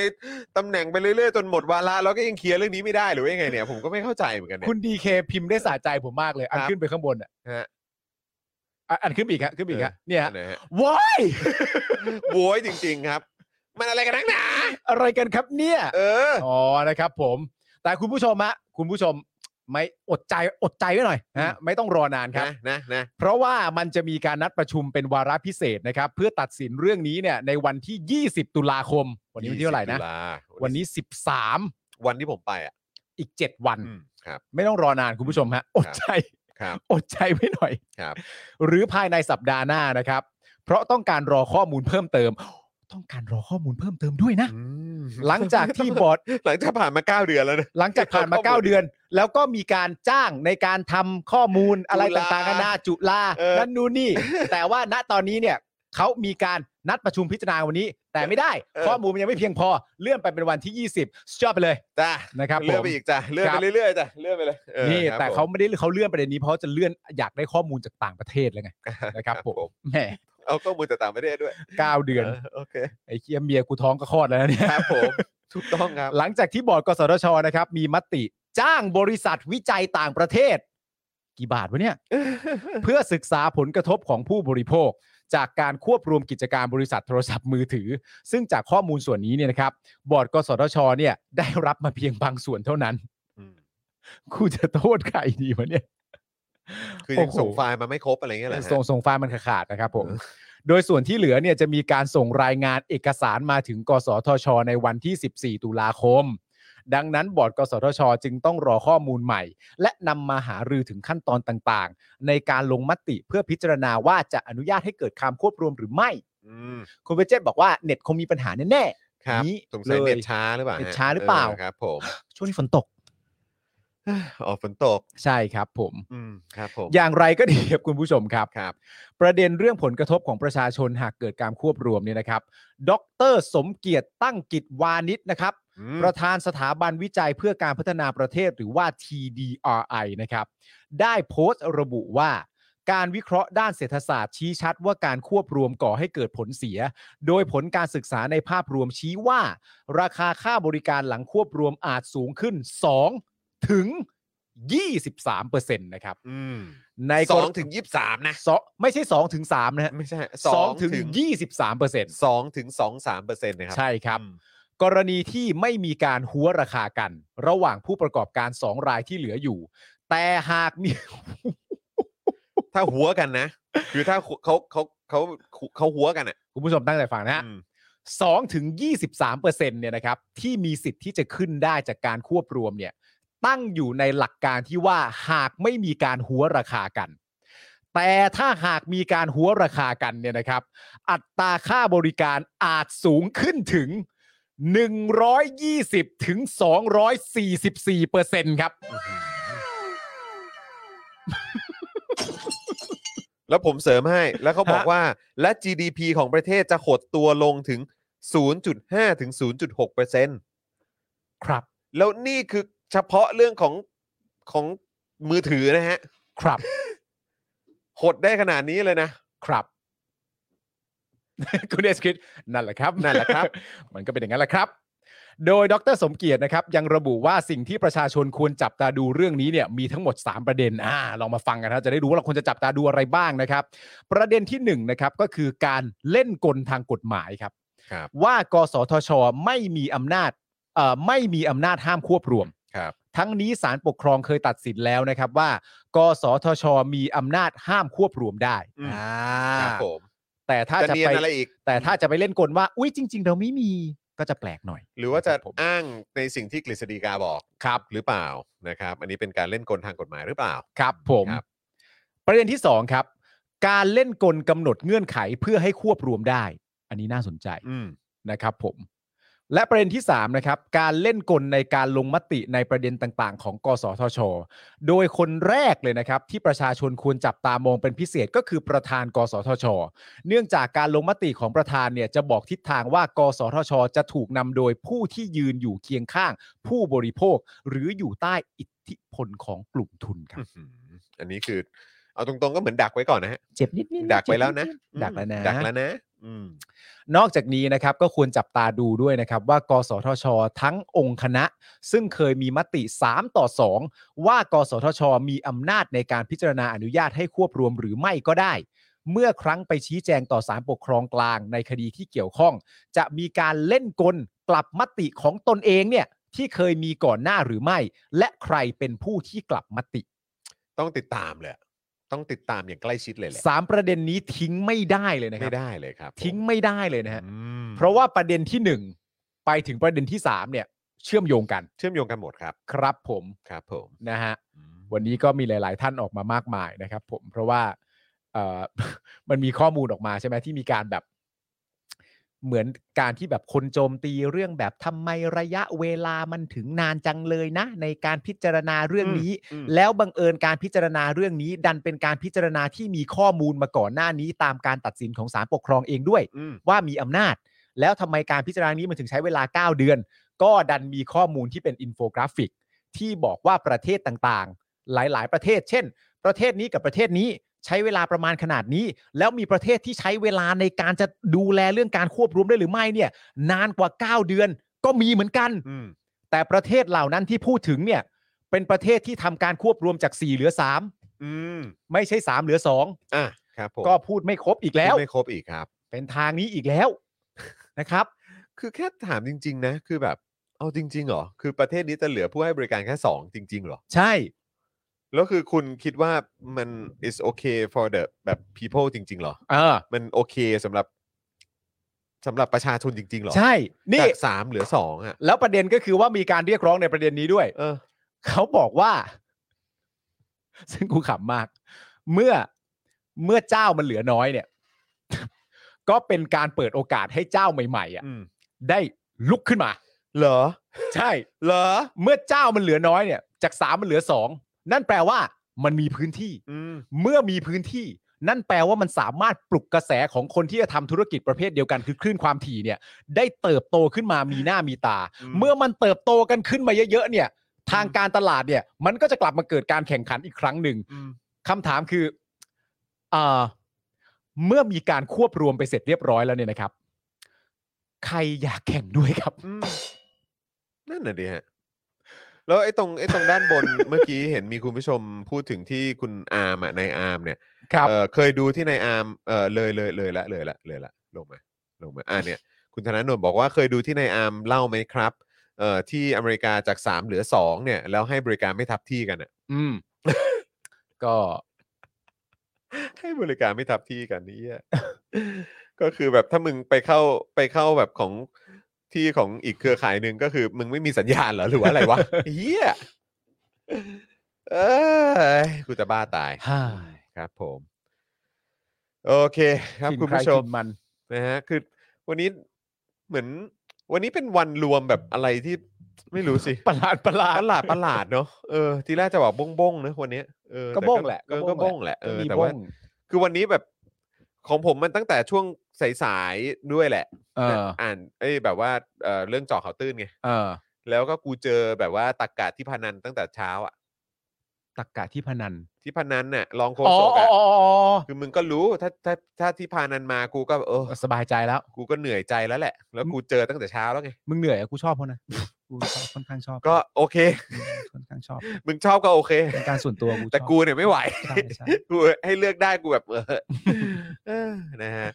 อ่ะนั่นแหละครับคุณผู้ชม ครั นะ บ แต่ว่าอยากให้รอติดตามสำหรับเจาะข่าวตื้นในวันศุกร์นี้เหมือนกัน ครับ นะครับ เพราะว่าก็เอ่อสนุกสนานเช่นเคยนะค ครั รับบ นะก็อยากให้ดูแล้วก็เอ่อติดตามกันเพราะว่าเราจะมีคุยกันเกี่ยวกับเอ้ยเราเรามีคุยเรื่องอะไรมีเรื่องคุยเรื่องธรรมนัตมีคุยเรื่องเอ่อสงครามยาเสพติด อ่า แล้วมีเรื่องไหนอีกนะ อ๋อ แล้วก็เสา ก็เรื่องที่พานันเนี่ยแหละ เรื่อง อ่า เสา เสาสัญญาณเตือนภัยอะไรเนี่ย ที่ อืม คุณพิธาเขาไปลงพื้นที่ใช่ไหม อ่า แล้วก็ แล้วก็แบบก็นั่งอยู่บนเรือ แล้วก็บอก อืม ว่า เออนี่คือเสาที่จริง ๆ แล้วต้องเป็นเสาแจ้งเตือนว่า อ่า เกิดภัยพิบัติอะไรครับ อืม แต่ว่าเขาใช้เปิดเพลงชาติทุกวันพุธเท่านั้นเอง อ่า เออ แต่ไอ้ตอนน้ำท่วมเนี่ยก็คือไม่มีไม่มี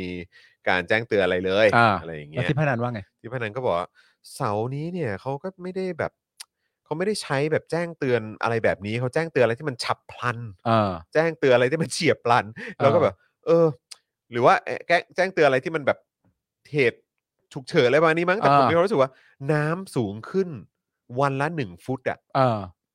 แล้วก็มาแบบเร็วและรวดเร็วแล้วสูงขนาดนั้นอะ อืมเฉียบพลันไหม อันนั้นมันคือมันต้องมันต้องแบบรุนแรงขนาดแบบสึนามิไหมหรือเปล่าถึงจะถือว่าเป็นเฉียบพลันอะ ก็ เข้าใจป่ะ คือมันต้องมีคลื่น คลื่นมหาคลื่นบิ๊กคลื่นที่มันแบบว่ารุนแรงขนาด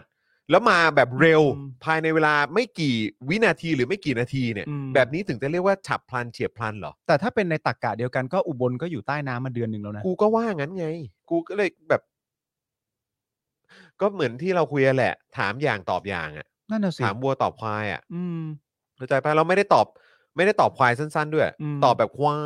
ต ย อบ แบ แบบ บ ยอยักษ์เยอะๆอะ ใช่ แบบถามไปหนึ่งคือแทน อืม ที่มึงจะตอบมาแล้วก็จบไปเนี่ย อืม ก็กลายเป็นว่าต้องมีเหตุผลมาอ้างอิงแบบประมาณ 4 ข้ออะไรอย่างเงี้ย ใช่ ซึ่งแบบ ซึ่งเหตุผลจากข้อ1ถึงข้อ4ไม่ได้ตอบข้อที่ 1 ที่กูถามด้วยอะ ใช่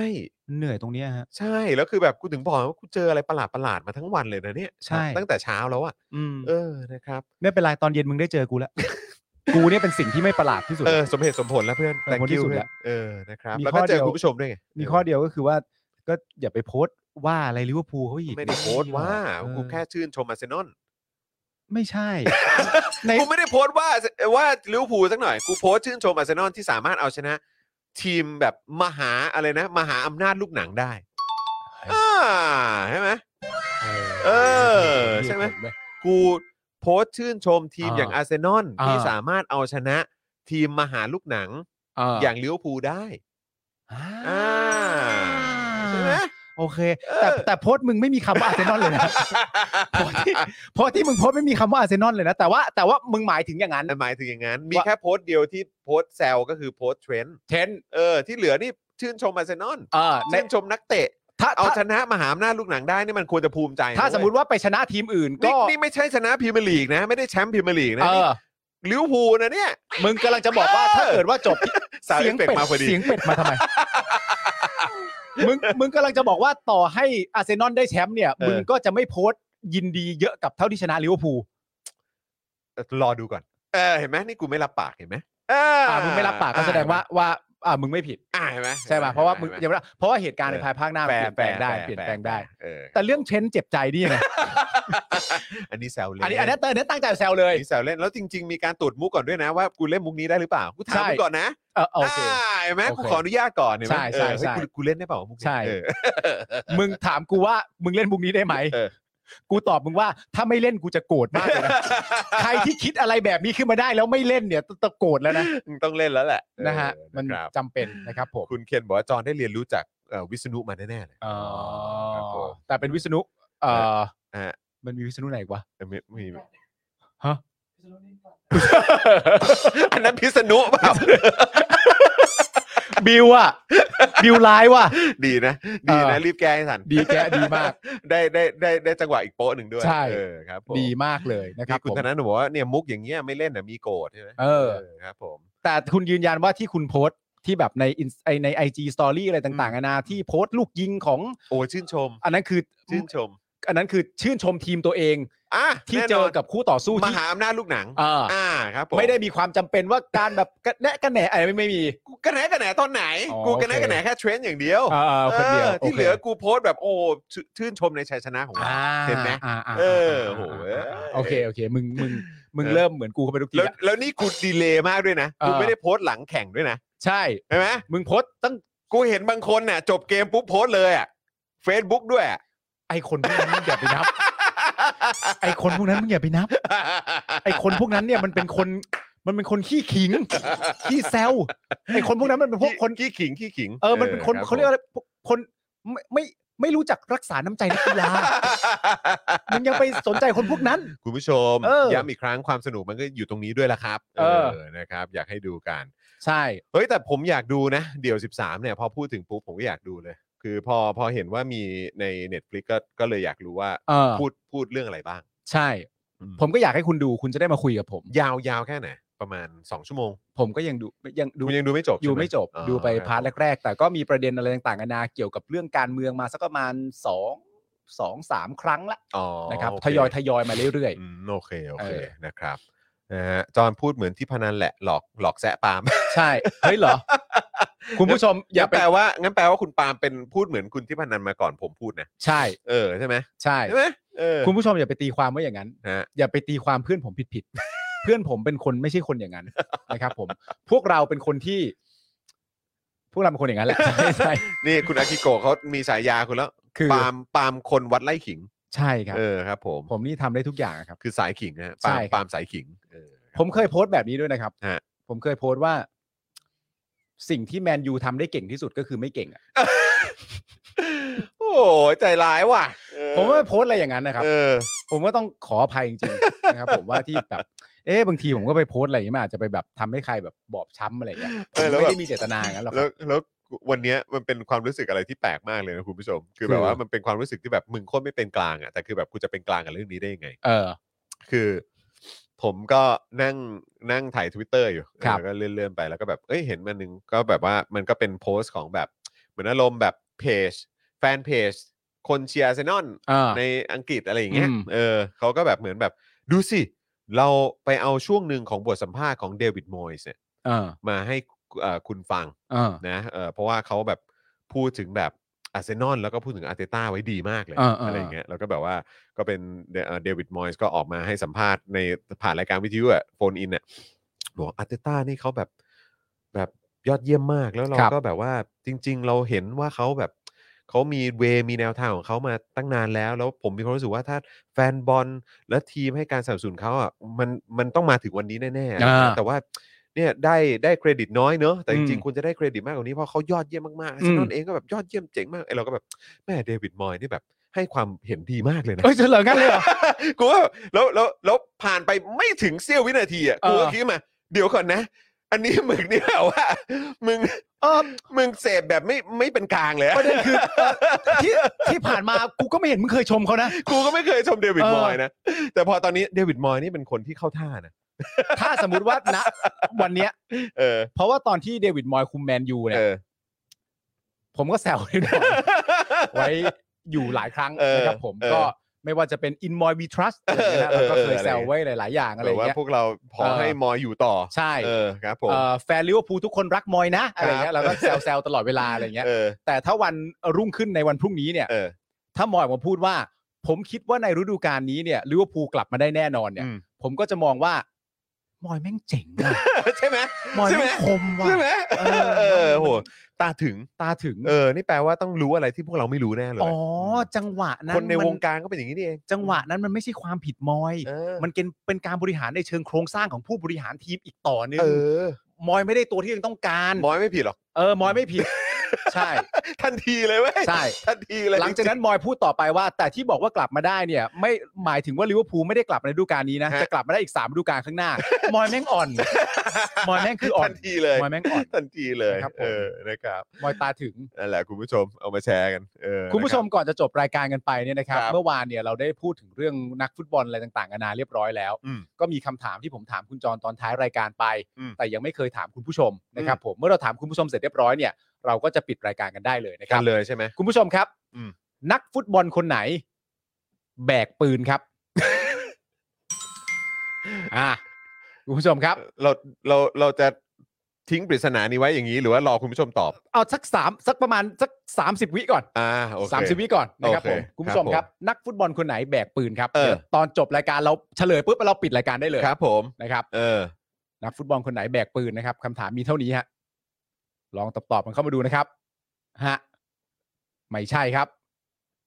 ไม่ใช่นะครับไม่ใช่สาก้านะครับ แบกปืน ครับ ผม เออ ฮะ ทรงแบบคล้ายๆ นักบอลคนไหนอยู่อยู่ใกล้ทะเล เออ สตี ซี เวนเจอร์ฮาร์ด นะฮะ อ่า ครับผม นักบอลคนไหนอยู่แถวนนท์ เอ่อแอนดี้แคราย เออ นะครับ อะไรแบบนี้ นะครับ ผมอ่ะสามสิบวิแล้วคุณผู้ชมฮะคุณผู้ชมพร้อมไหมนะครับ สากาไม่ใช่นะ สาก้าไม่ใช่ เออเด เดวิด เดวิดแยกแฮม ไม่ ได้ไม่ได้ ใช่ ครับ คุณผู้ชมคุณรินนะครับ คุณรินตอบมาถูกต้องแล้วนะครับ นักฟุตบอลที่แบกปืนก็คือเซบาสเตียนสปายสไนเปอร์ ครับเอ้ยนักฟุตบอลที่แบกปืนก็คือเซบาสเตียนสปายสไนเปอร์นั่นเองนะครับผมอ่า นี่เขาบอกรู้จักแต่ชาริวชักชักปืนเนี่ยชักปุ้ย จับปุย เออ นี่ ครั ก็ บผม ชักปืน ครับ โอ้โห ผม แหม่ ไอ้ยคุณจอนครับไอ้ ครับ นักฟุตบอลคนไหนนะที่เขาแบบว่าเอ่อเดินทางด้วยความแบบสโลว์มาก ๆเลยอะเขาชื่ออะไรนะ มาริยานชามักครับผม ใช่ครับเออมุกมุกพี่บิวฮะเออ อ่า ครับผมพอดีเราอยู่กับเราอยู่กับเอ่อพิธีกรรายการมุกบัวเครียด ใช่ครัมุกบควายเครียดด้วยนะ เราก็ต้องทำได้ครับ เออนะฮะอ่ะสวัสดีพนัทท่านคังด้วยนะฮะ ครับ เออ ผม อ๋อบอกว่ามิเกลบาซูก้า อ๋อเหรอครับ คุณผู้ชมครับ นักฟุตบอลคนไหน มีฝ่าเท้าที่ใหญ่กว่าปกติครับอ่า นักบอลคนไหน มีฝ่าเท้าที่ใหญ่กว่าปกติครับ ฝ่าเท้า ครับผม ใครวะ ฟิลิปเป้กูตินโตครับ เป็นฮอบบิทเหรอะ เป็นฮอบบิทครับนักฟุตบอลครับ ฮอบบิทมาเตะบอลได้ไงเนี่ย The Brazilian Little Magician ฟิลิปเป้กูตินโตครับอันนี้เก่งมากครับเคยอยู่ลิเวอร์พูลนะครับผม เออตอนนี้ไปไหนแอตตัน ตอน ตอนนี้อยู่แอตตันเหรอ อยู่แอสตันวิลล่า อยู่แอตตัน นะครับผม อ่า ขอบคุณ โเ มากครับ ใช่ครับเขาเป็นฮอบบิทครับ ก็ คุณ เป็น ผู้ช ฮอ ม บบิท นะครับผม อ่าโอเค นะฮะ ฮะพอแล้วฮะ โ พอแล้ว ค น่า รั จะ บ พ ผ อแล้วมั้งครับ นะก็ ครับ เป็นเอ่อพอพอเขาเรียกว่าอะไร พอเป็นกระใส พอเป็นกระแสาย พอละใกล้เคียงพอละ ครับผม นะนักฟุตบอลคนไหนคุยเก่ ง Mason Mount เออ เออได้ได้ได้ได้ได้ นี่ ได้ คุณคังชอบแบบเมื่อกี้ใช่ไหม ครับผม โอเคครับคุณผู้ชม วันนี้ ฮะ หมดเวลาแล้ว หมดเวลาแล้วครับ เดี๋ยวขอไปคิดมุกควายต่อนะ ค ค รั รั บบ ผม นะฮะวันนี้ผมจอห์นวินยูนะครับจอห์นดึกๆ ใจดีนะครับ ครับ คุณปาล์มดึกๆ งานดี ครับ นะส่วนพี่บิวก็เป็นพี่บิวตะล่อมนั่นเอง ใช่คนะครัรับบนะฮะพวกเราสามคนลาไปก่อนนะครับ สวัสดีครับ สวัสดีครับคุณผู้ชมครับ Daily Topics กับจอห์นวินยู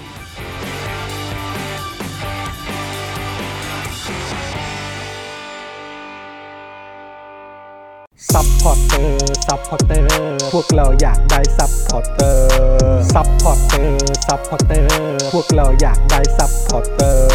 ไม่มีเงินก็ไม่เป็นไร แต่ถ้ามีเงิน สมัครซัพพอร์เตอร์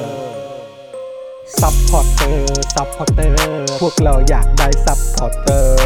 ซัพพอร์เตอร์ซัพพอร์เตอร์ พวกเราอยากได้ซัพพอร์เตอร์ กดง่ายง่ายๆแค่กดจอยด้านล่าง หรือว่ากด subscribe ไปด้วยสมัครกันหน่อยซัพพอร์เตอร์ซัพพอร์เตอร์ พวกเราอยากได้ซัพพอร์เตอร์ซัพพอร์เตอร์ซัพพอร์เตอร์ พวกเราอยากได้ซัพพอร์เตอร์ซัพพอร์เตอร์ซัพพอร์เตอร์ พวกเราอยากได้ซัพพอร์เตอร์ซัพพอร์เตอร์ซัพพอร์เตอร์ พวกเราอยากได้ซัพพอร์เตอร์ซัพพอร์เตอร์เมมเบอร์ชีพ สมัครซัพพอร์เตอร์